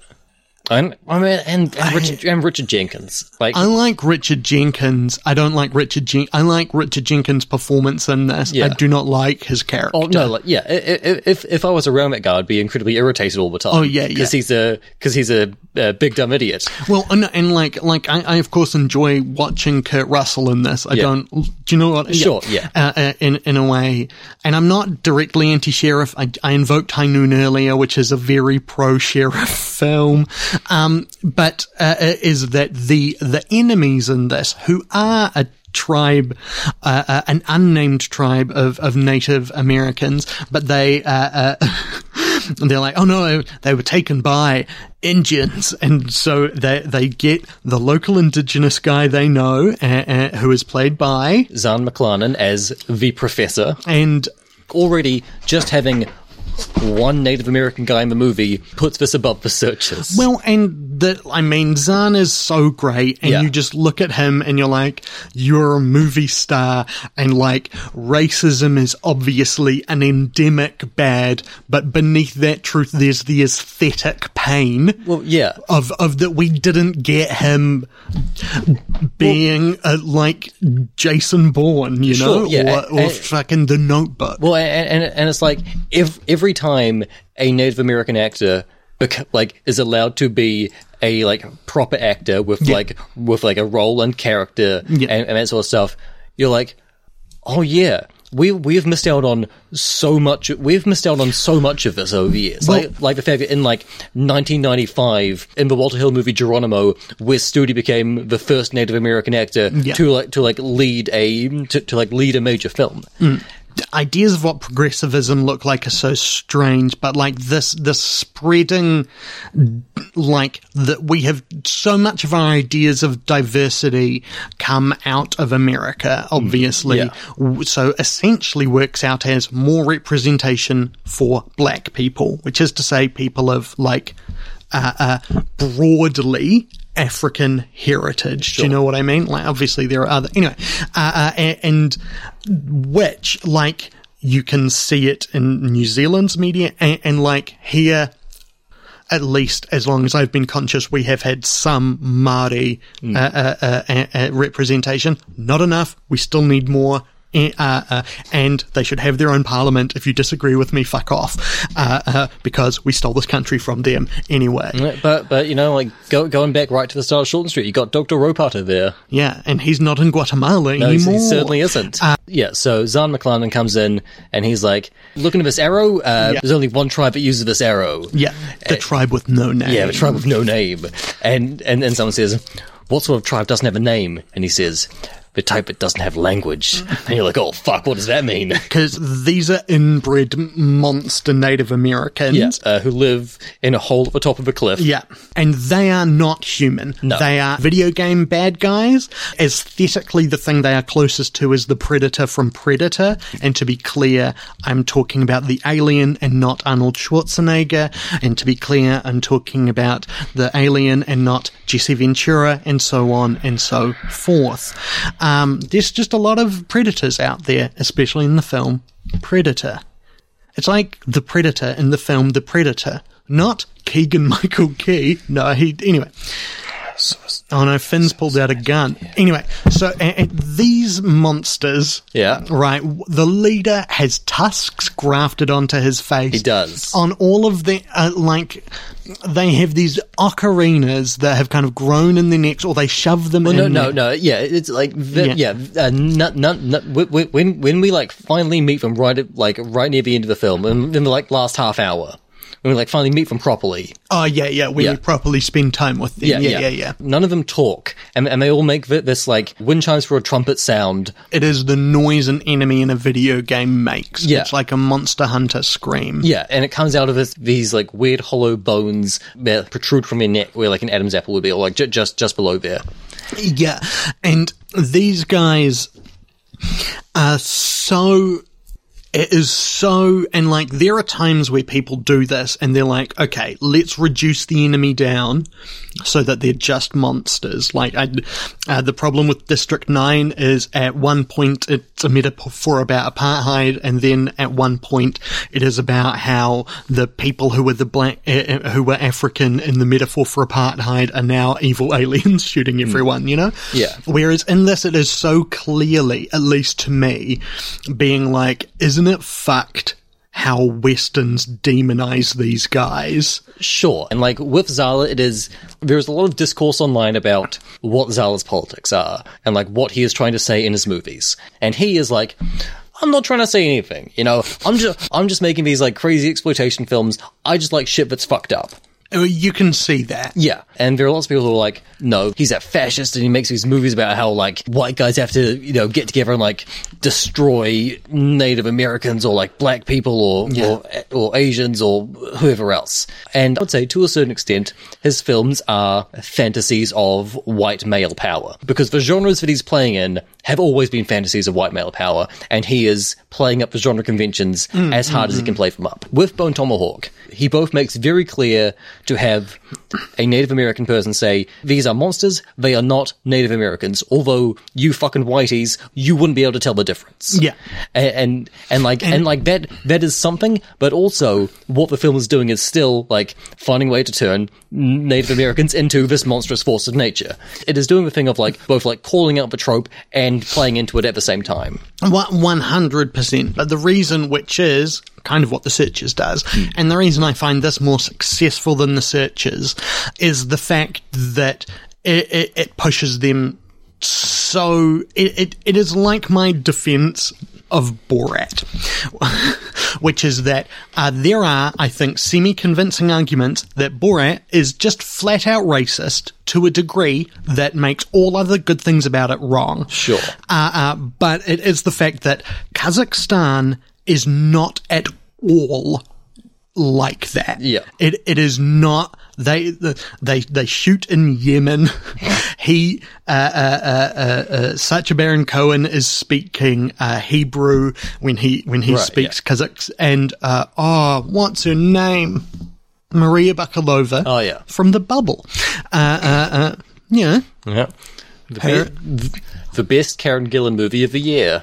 after the scene with Zahn, I don't think are they ref- afterwards it's like them. Do you know what I mean? They are ve- they they are referred to occasionally as again quoting Indians. Yeah. Um, but it's not as common as you think. Sure, yeah. And very uh, uh, the times we see the cliches of of um uh Native Americanness, the the the war calls and things like that are not on the troglodytes, but are white people mocking them, and because the tro- there is very little aesthetically in the troglodytes that I can see is tying them. Well, and like part of it is that the idea is that they grew up in that cave. Do you Yeah, know what yeah. I mean? Like they they evolved in that cave, uh, uh, but is that there's no it's not like oh these are evil Cherokee or whatever Yeah. with the names filed off. I think it goes far enough. Sure, yeah. Like Borat in Kazakhstan. So yeah, I think it gets away with it, and it also like the biggest connection is that they have a tomahawk, and it is a tomahawk that is just half of a jaw, and Yeah. so it's made yes, out that's of been sharpened. that's been sharpened. Yeah, yeah. Uh, uh, uh, no, no. I just, I just thought mm, jaw lines Hmm? are that sharp naturally. That's why they're not using the tooth side, uh, uh, and, and they don't call it. Well, A, well that, that, that, that, that's, that's, that's, if they want to chew their food. yeah, yeah, that's true. There, there, there's a great shot of one of them just idly chewing on a leg. Yeah. it's great. To, to the movie's credit, all of the troglodyte guys are played by Native Americans. Yeah. He's getting a lot of work for Native American actors uh, to, to do uh, cool shit. Well, and, and this film that is shot in 21 days and yeah, has three sets and you know, a week of shooting in, in, in, you know, it's probably a square kilometer. Sure, Uh, yeah. uh, uh, looks good. They, they, uh, they work hard. It's a good film. Uh, uh, uh, doesn't, isn't paying enough that those actors have to, you know, oh, I can't say no. Like, Yeah, do you yeah. know what I mean? It, it, they don't. Uh, uh, uh, I don't think people are being forced to play those roles. Um, and they still, outside of Jenkins, who is like a pathetic character, Yeah. right? Who he is? Who is Jenkins? Let's. Because, like the point I want to get, let's talk through the cast, and that way we can talk through the plot. But but the the which we've kind of already talked about, but uh, no, is that and still with all of that true, them being so inhuman a- and it, it means that we focus on the white people and hate them. Do you know what I mean? Sure. It, it is the these are people put in a pressure cooker, and by fully, yeah. Do you know what I'm saying? But like, yeah. So, who is Richard Jenkins? Oh, we should probably start with Patrick Wilson. Mm-hmm. Aquaman's brother. Yeah, Orm. He plays Arthur O'Dwyer, who is a cowboy who, before the start of the film, uh, broke his leg uh, when he fell off his roof in a in a storm while trying to fix the roof. Uh, his wife is doting over him Yeah. with, with his leg in this uh, in a crutch. Yeah, yeah. His his Not his leg in uh, uh, uh, uh, car. uh, Not a no, cat. no, it's a- two a bits splint. of a splint. Yeah. yeah. It's just two bits of wood. She keeps telling him to keep it elevated. They're in the in the obligatory sex scene, I presume, to get funding. Well, no, there's an obligatory sex scene because the wife is played by Lili Simmons, who is naked in everything she's in. I know that. I don't. But here is the thing. Do you think she's insisting on that? I guess is my key question. No, no, no. I do want you to answer. I have that. no idea. anyway, uh, uh, uh, uh, uh, but they, yeah, no, they're uh, uh, uh, uh, even while they are having sex, because apparently she walks on set topless, bellowing, "Film me, film me." uh, uh, uh, is she um she's like oh but what about your leg? And he's like oh i'm not thinking about my leg right now but like uh, uh, and they immediately have oh i don't know. I don't know how they do it, but I'm immediately like, I love these guys. I'd hate for you to be separated for a film. and, and again, like part of that is just uh, charisma. Yeah. The current check out it's, it's one of Disaster Radio's albums because these guys have got charisma. Gravy Rainbow. Um, and Yeah. So, yeah. uh, what, what else do we know about Patrick Wilson? He's a bit of a sensitive soul. I think, like right after they finished having sex, his wife Samantha uh, brings in a, a like letter that he sent to her when he was out on the range one time. Yeah. and and she says, "Could, you read this letter out loud to me?" Yeah. and and, and he's like, "Oh, I don't want to do that. You know, come on." And yeah, and, and she she she like refers to it as poetry, and is like, "Oh no, oh, come on, it's not it's not it's not poetry. It's just know, it's just some thoughts I jotted down. You know, it's it's my it's my thoughts and uh, yeah, you know, my, like emotions and stuff." and, and later he does read it aloud, and it is this uh, just sincere and sweet uh, a story, like just I, I love you and I miss you heaps. I looked at the clouds today, and uh, they reminded me of your body. And I thought that was very nice. I love looking at the clouds. Uh, uh, and he, it is nice because he is like he's not a he he's a farmer.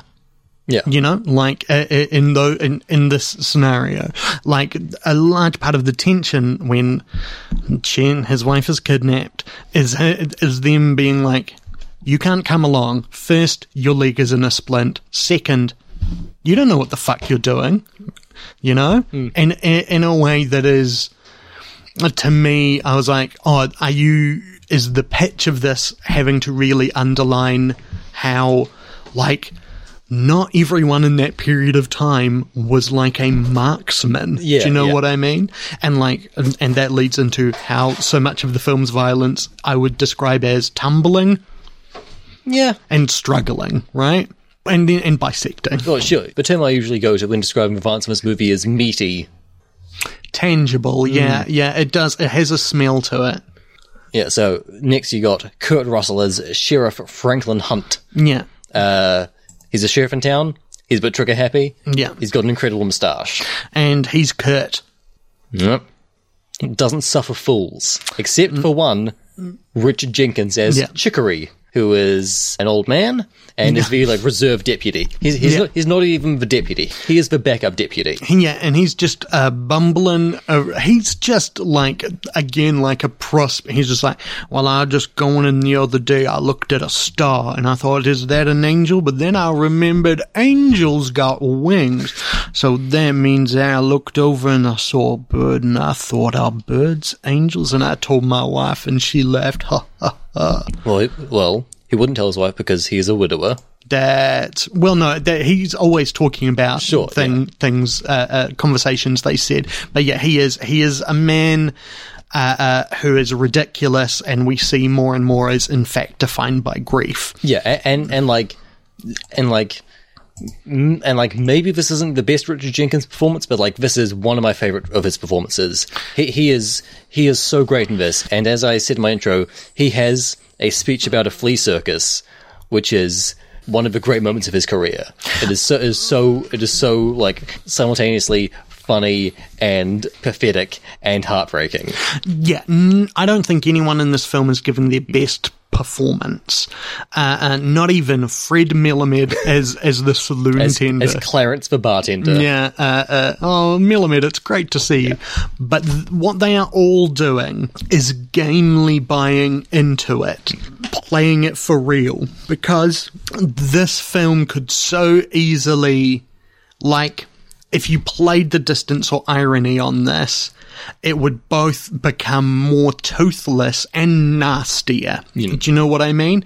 And here is the thing is that it isn't like it's gross and it's fucked. Yeah. And there are like, you see some things happening, but it's never like, it's not nasty. Do you mm. know what I mean? like yeah, there are things that happen to people which are nasty. Yeah. But even when a man is being bisected with a bone tomahawk, it doesn't feel like an Eli Roth movie where it's like, look what I'm doing to this fucking guy. Yeah, it, it, it, it feels like, oh, check out this is fucked. Not, I like it when they hurt. Yeah. You know, which is the Eli Roth thing, and uh, which is the Saw Hostel thing. Yeah, and in the scenes where like a guy is being bisected, there is clearly so much love for like 70s and 80s practical effects. That Yeah. they're like all parts where they're like, look at this, are like, isn't this fucking sick that we can do this? Yeah, it, it, it is. Yeah, that's Grand Guignol. Yeah. Uh, I, I, I've I, I've already invoked, and that it never.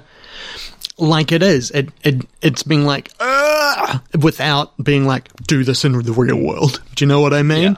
Uh, uh, uh, unless Zahler is like I don't know installed as vice president when Trump's coup works. You know, then then I take it all back. Um, uh, uh, and I- uh, then there's Matthew Fox. Yeah. Ox, who uh, apparently in real life very unpleasant guy to be around. Uh, Yeah, wasn't it recently that he was like, I've retired from acting, and someone responded like, No, no one will work with you. I remember hearing about a like interview with Dominic Monaghan like years ago where, where someone else like, oh, do you, do you still keep up with all the all the lost people? And he was like, oh yeah, I'm still friends with so and so and so and so. And like, oh, what, what about Matthew Fox? And he was like, no, I don't talk to that guy. That guy hits women. Yeah. There was like some inc- some incident on like on like a bus in Hawaii where he like punched a woman in the face or something. God. Racer X, what are you mm, doing? Yeah, exactly. I mean, And, and and like Emil, Emile Hirsch as well. Uh, that bad. and they beat up that chimp on set. To be clear, they, the animal handlers, Right. not the Wachowskis. Well, wasn't, the- wasn't just Lana coming out with, with like with like a with, with like a piece of like a piece of plywood with a nail through it. Yeah, jo- no, it was Joel Silver guy where, okay, we're taking lunch and then went over, hey, hey Wachowskis, have you monkey bats? Uh, no, not at all. Any, anyway, oh, take it back. You do not got to hand it to the cast of Speed Racer. Except we're recording this on John Goodman's birthday. John Happy Goodman birthday. seems like a genuinely great guy. I great actor. mean, who works with Roseanne Barr for that long? But anyway, questions. He definitely voted for Reagan. Uh, just wanted to see how long I could do it. Realized how irritating it was. Yeah. So Matthew Fox Ox ox. plays John Bruder because this guy broods a bit. Oh yeah. Yeah. Uh, he is he, he's he's a he's a well dressed fancy man who uh, is uh, He he's very much a man in black. Yeah. He has this except he's wearing white. no, uh, you know what But, I'm but that's that's that's part of the things we're playing with. Yeah. that's one of the things you can do in a western. with a uh, uh, just people be different colors. Yeah. That episode of Star Trek where some people are Yeah. black on one a side west- and white yeah. on the other. Yeah, That's. it was a, it was a, it was a crossover with Bonanza. I mean, that show was pitched as uh, Wa- wagon, wa- wagon train in space, Yeah. yeah. Don't act like I didn't fucking know that. You don't. Okay, J- just because I don't care about Star Trek doesn't mean I don't know stuff. okay. I've seen the first season of the original series and half of the first season of Next Generation and the first three and a half Star Trek movies. What stopped you in the voyage home? That's a good one. Was it too charming? Was uh, Scotty using a computer no, in, the I like- modern, I like in that bit. 1980? Yeah, Yeah, where he's trying to talk into the mouse. Yeah, it's great. No, I, I, I just I just stopped watching it and didn't come back to it. You fucking idiot. This is why no one likes Yeah. you. Yeah. Yeah, I, pa- I passed. I, got- I got past the part where Chekov was talking about nuclear vessels. Good stuff. Why does Matthew Fox is this kind of sleek shark man with an incredibly neat uh, uh, moustache? He thinks he's cleverer than everyone, as we've discussed. Yeah, he volunteers to go on this mission to save the kidnapped townspeople by saying, "I've killed more Indians than everyone in this room combined." And then, of course, Zahn McClarnon says something along the lines of, "That's a very ugly boast." I mean, jo- I mean, John Bruder says it's not a boast; it's a fact.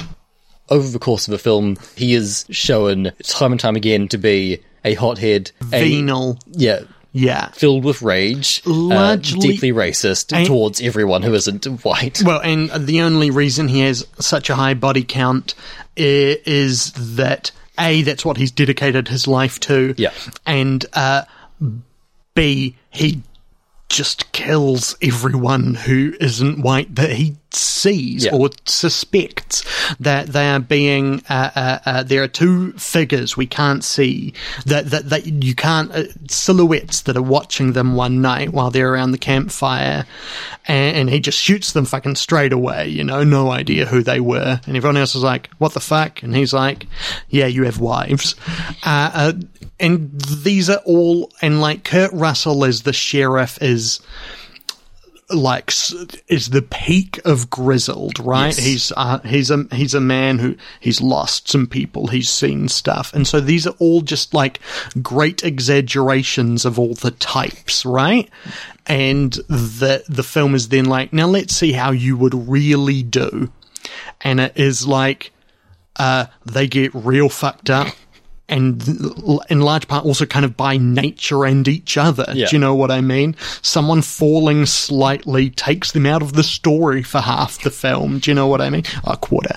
Um, in in a way that, uh, like, I, I don't know. I it does feel like an interrogation because if it's not, he is doing it accidentally very well. Sure, Do you know yeah. what I mean?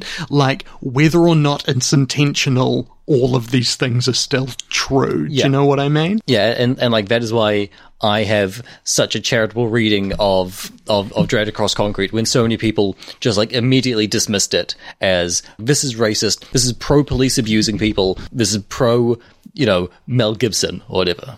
When it is so clearly and so excellently examining this archetype and like letting us have fun with with, with this power fantasy while also showing why it is bad and uh, cannot and should not exist in the real world. And the author is dead. Uh, uh, and uh, even if he didn't mean it, he still said it. Sure. Uh, uh, all, all of those things.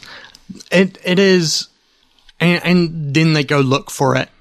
Yeah. And, and, and for an hour or so, having little mini adventures, talking to each other. Uh, uh, and then they spend half an hour in a cave where, like, some fucked shit happens. Yeah, let's read out the names of the troglodytes. Misshapen troglodyte, boar tusks, eagle skulls, wolf skull, sentinel, noseless troglodyte, serrated tomahawk, sharp teeth. Yeah, that's the kind of film this is. Yeah. A- and I yeah. Also, I, I think a thing I want to go back on and and and, and hit hard is like this manages to be a grindhouse exploitation film uh, uh, eh, eh, with all the pleasures that brings without being, at least to my eyes, an act of laziness uh, or hate. Yeah. Do you know what I mean? This is a fucking very good like like e- e- e- e- even even even without even without even without the like horror and gore stuff this is just a very good like a bunch of dudes like like bu- bunch of dudes traveling like western And yeah, and, and it's a great. And it's a great cast to do it, and they do it well. It starts with a little mini version where Sid Haig, David Arquette are, are, are, are robbing a bunch of people by murdering them, Yes. and then they get taken out uh, by the troglodytes. That's a great little bit, Yeah. And like how they learn about the the troglodytes is from David Arquette. Anyway, uh, uh, uh, and yeah, it it is it is it is a lot of fun, and and like if if if you, but yeah, p- p- people people should give Zahler's films more of a chance. I think they are all good, and uh, they they are all gross, and they all require a level of charity. I think, but but if you're willing, but if you're willing to deal with the fucked stuff, and you feel like giving a charitable reading to to to some arguably conservative films, they are very good modern exploitation films. Uh, I really like the style that Zala shoots this in. It is like mo- mostly like locked off like tripod shots, just like static wides. Oh yeah, When, when there's lots of movement, he, he'll go into close up stuff, but he always finds like really interesting framings for all of his shots. And yeah, it's a very good looking, well put together Western with some of the most upsetting gore of the last decade. It rules. Uh, before we pass judgment on it, I would like to bookend with another reading from uh, the Bible, which is, of course, IMDb's Parents Guide for Bone Tomahawk.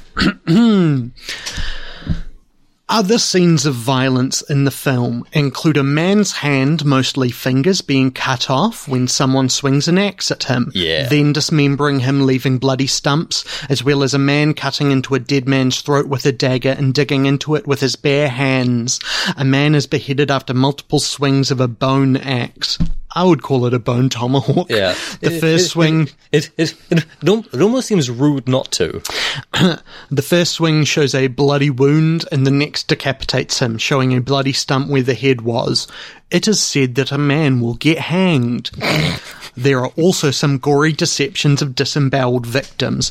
Other milder deceptions of violence include, but are not limited to, several men have their throats slit, a man's head bashed with a rock with bloody results, a man being shot with an arrow and seeing his organs and or spine ripped out of his chest by hand, a man getting shot in the leg with bloodletting visible, a prolonged, disturbing scene of a bullet being surgically removed, two men being shot at with moderate bloodletting, a man getting shot with somewhat bloody results, whilst attempting to stab another man to death while he sleeps. The briefest sequen- the briefest sequences of violence include, but are not limited to, more men are shot with bullets and by arrows. A man's hand nearly gets severed off during an ambush. A man gets shot in the wrist by an arrow with little bloodletting. A man being choked and gasping for air. A, get, getting a large animal bone inserted into his mouth before being knocked unconscious. Two people are shot, whereby one is said to have a sound producing instrument inserted into their larynx. Sequence afterwards is shown as embedded object. That's above. They hmm. discuss removing the embedded object. Another person getting shot with little to no blood visible. A brief scene of a man's stomach getting cut open, and a flask that has been sitting on hot coals gets inserted into his wound. Yeah. Several more That unknown men get great. shot. Be like last ten minutes of Kurt Russell in this movie. He he he he, he like he, he just has it. He he has a hip flask like poking out of his stomach. Yeah. Oh god. So it, it, it is good stuff. And I would just like to point out that uh, the reason I stopped and started a little in there is this parent's guide less sensitive to its discussions and descriptions to indigenous or Native Americans than the film Bone Tomahawk. Don't need to use the word savages, guys. They're troglodytes. So Finn. yeah. I yeah. I don't know what you're going to say to this. What do you think of this film? Uh I think this film sound. Ah, I prefer it to the searchers. I agree with you.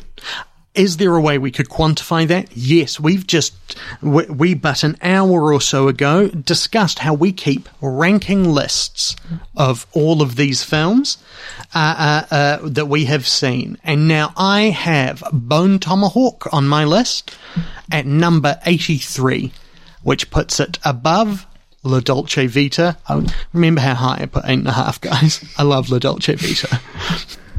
Okay. I have Bone Tomahawk at number nice 69 nice. Above 12 monkeys and below Touki Bouki. Yeah, good lists. Uh, uh, three films about killing animals. Ab- Absolutely. And of course, I should also say, uh, Bone Tomahawk is uh, one of the inaugural uh, and all-timer films on my list. Films that remind you that the, that the human body is made of meat. Uh, yeah, it does, eh? Yeah. Uh, uh, uh, In many different ways. and I'm sure that list will just become increasingly full of directors you'll regret supporting so much in the future. Yeah, Uh, maybe. uh, so I'm, I've got a real problem, Finn. Yeah. Because as as as you often do. Well, I have just got too many bones, and I'm looking to make a tomahawk, and so I thought, you know, Now, are, are you looking to use one of your internal bones or a bone that you've found? well, that's the decision. We're going to do the flip of a coin. That, like, obviously, I'd prefer an external bone. Yeah. Let's say one of yours now, or we could just use one of mine. Uh, uh, removed fresh right now, and I've got a simple wager because this film, you really like it. I I enjoy it. Yeah. and, and but it is generally, as you've said, kind of. Uh, uh, uh, uh, it is a, a, a mm, uh, God, what is the cowardly word? Controversial film, right?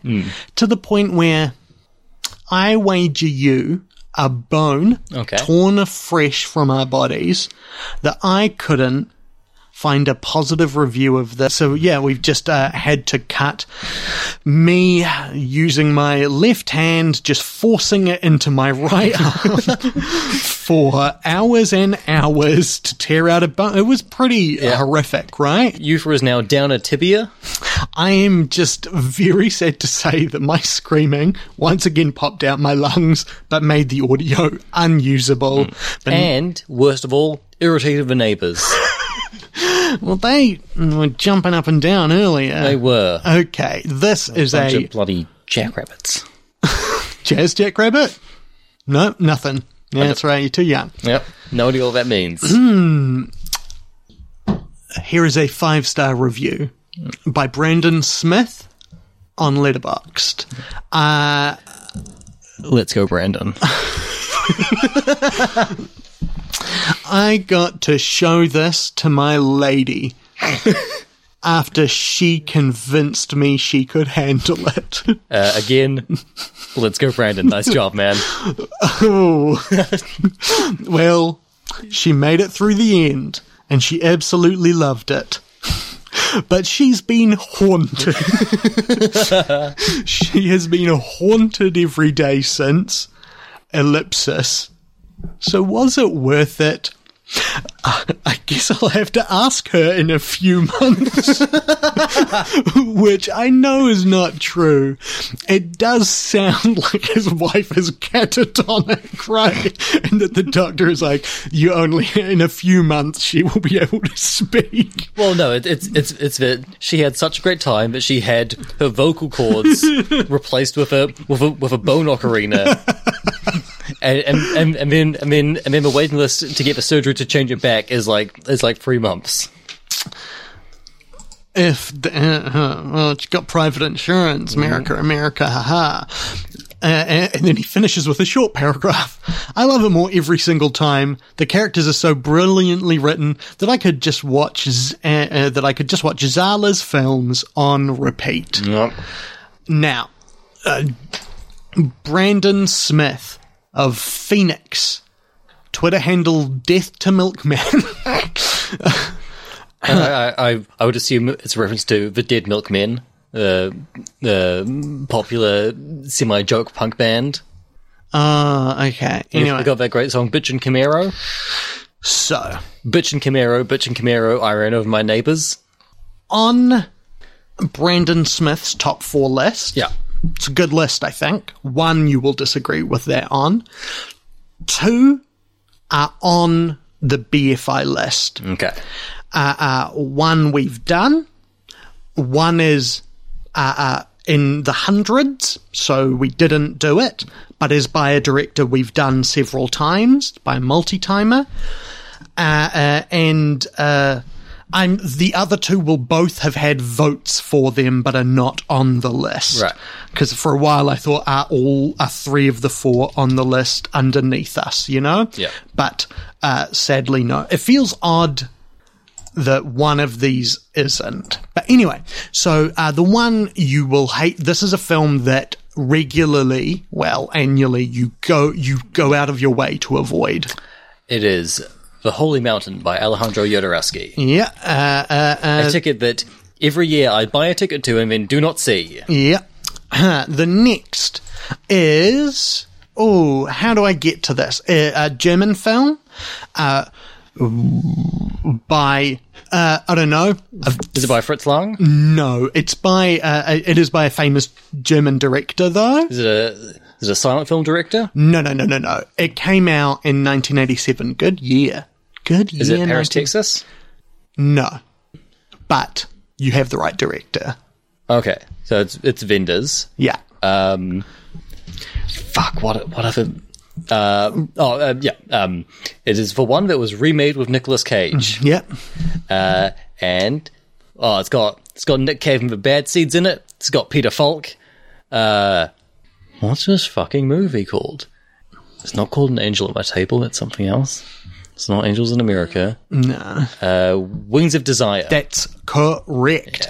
Now we are on to the two that are on the list. Right. Neither of these are in the English language.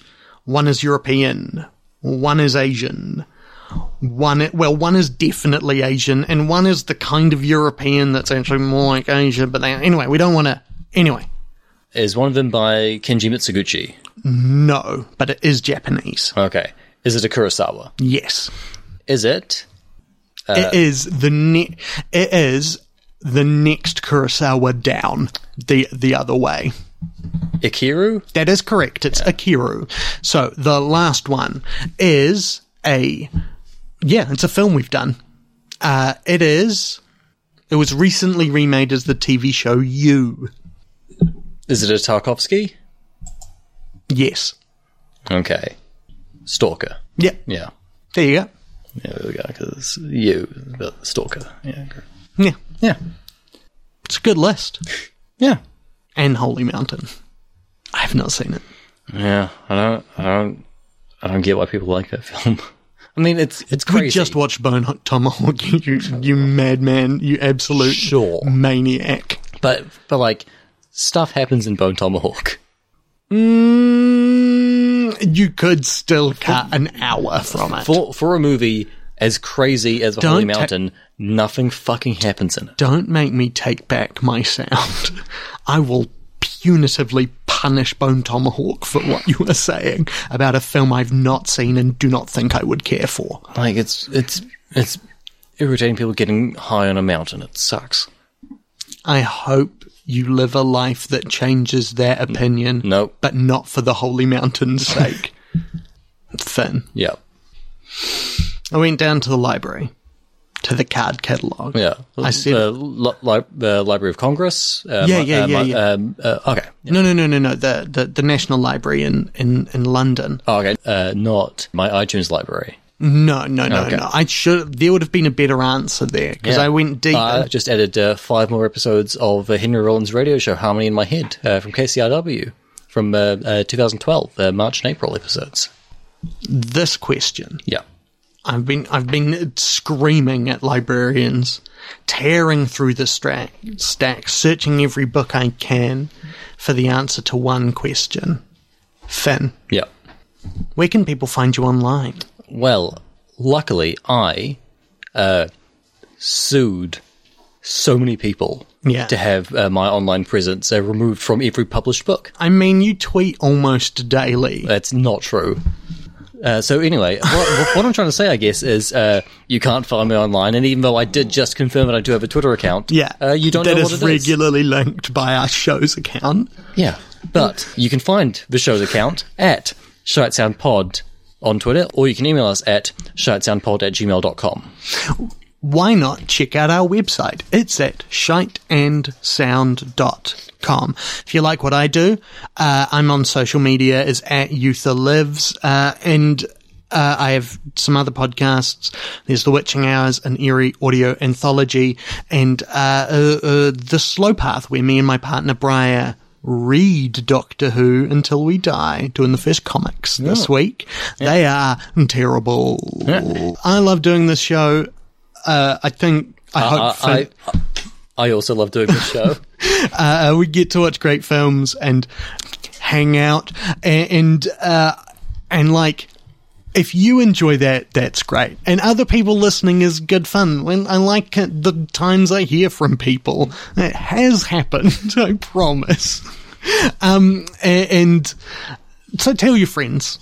We're an acquired taste and uh, it would be great if more people could acquire it Yeah, my my my mum and dad have both listened to, uh, I believe, uh, one episode of this podcast. which episode I, I don't know, and, and they have each individually and they have each individually told me, I don't know what you were talking about, yeah yeah yeah yeah yeah yeah but it seemed like you were having a good time. I think my dad listens to every episode, but he's slightly more of a film guy, right? Yeah. which is to say, uh, he's made of plastic and flammable. I don't know. I, we used to wind 16 mil film together. That's the dream. It was quite boring. In the film festival offices. Yeah, that's right. Uh, what are we watching next week, Finn? Next week, we are watching two films, two science fiction films Yeah. about humanity's relationship to space at the beginning of the 21st century. Yeah, these are people questing into space. Yeah. We are watching Stanley Kubrick's Armageddon. 2001 A Space Odyssey, one of the most immaculate films ever made, Yeah. and uh, a film that is on the Criterion, that is in the Criterion collection, Michael Bay's Armageddon. 2001 A Space Odyssey. Our theme song is The Nux. by Kazam Blam. You can, check him out online. Yeah, on the internet. Uh, Not not at, not at any specific place.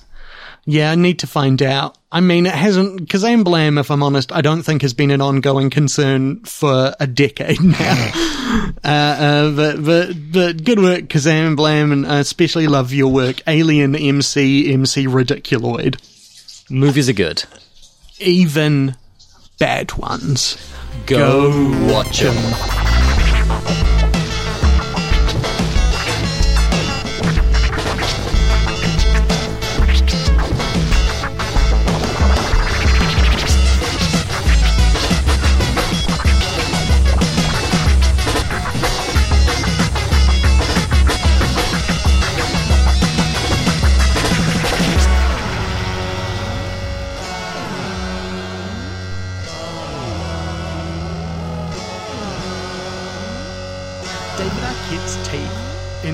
Tomahawk are very much like Kate Mara's hair in the Josh Trank Fantastic Four. And like you can really tell when the reshoots were done for the Trank Fantastic Four based on her hair, and you can really tell where in David Arquette's black jelly bean addiction he was uh, uh, on the set of Bone Tomahawk by his teeth. What are, what are your feelings on black jelly beans? I used to really hate them. Uh, uh, and, and I realised that I just don't like cheap ones, and because Right. they're supposed to be like aniseedy flavour, Yeah. right? The licorice flavour, and, and so when they do that well, I'm really I'm open to it. I want to explore that space, but so much of the time they're disappointing, and so I like to go with. I'm a I'm a pink and blue man myself. yeah, yeah. What's your favourite? I mean, oh, like- whites are good. Like, Uh, so like like like black jelly beans have always been my favorite, and yeah, that figures. yeah, and, and Yeah, for people who, I, I feel like this is not an international thing. Black ones are a real marmite in that people love or hate them. Yeah. Uh, children have very strong views on them, you know? yeah, Anyway. they are an aniseed flavored lolly, and lots of people fucking hate aniseed. And and especially when it is put into a a bag with like a bunch of very other like very, with a bunch of very approachable flavors, yeah. it it, it, it, it, tur- it turns a lot of people off. But but for, for, well, for- and, and, and aniseed is not a sweet flavour. Hmm. And because kids' bodies are just looking for sweet things because they need energy to live, uh, it is understandable why children understandable why children don't really like them. Yeah. Because they're cowards with bad palates. Absolutely. There was a brief period, maybe like a year, where Countdown supermarkets in New Zealand used to sell bags of just black jelly beans. And this Did- was a game changer for them. and Were, by were they game doing changer- all different no, no, no, no. It was ju- ju- just black. Wh- Which, like, if you're a fan of black jelly beans, you're already kind of doing better than everyone else because the fewest people Yeah. like that flavor, so you get more anyway. Yeah, no, no. A, a, as I said, when the Feijoa Lumps version of Pineapple Lumps came out, here is my review. Well, more for me. Hmm. But yeah, so yeah, so they, they, they, they- yeah, so they were selling bags of just black jelly beans, and I would buy mm, two bags a week probably, and I would eat them in handfuls. And one of the most demented pieces of of culinary experimentation I've ever done was I used to grab a handful of black jelly beans, shove them in my mouth, and then go to the fridge, give a like stick of butter out, and just carve off a piece of butter and put it in my mouth and chew it up along with the with the black jelly beans. And uh, somehow, I never developed diabetes.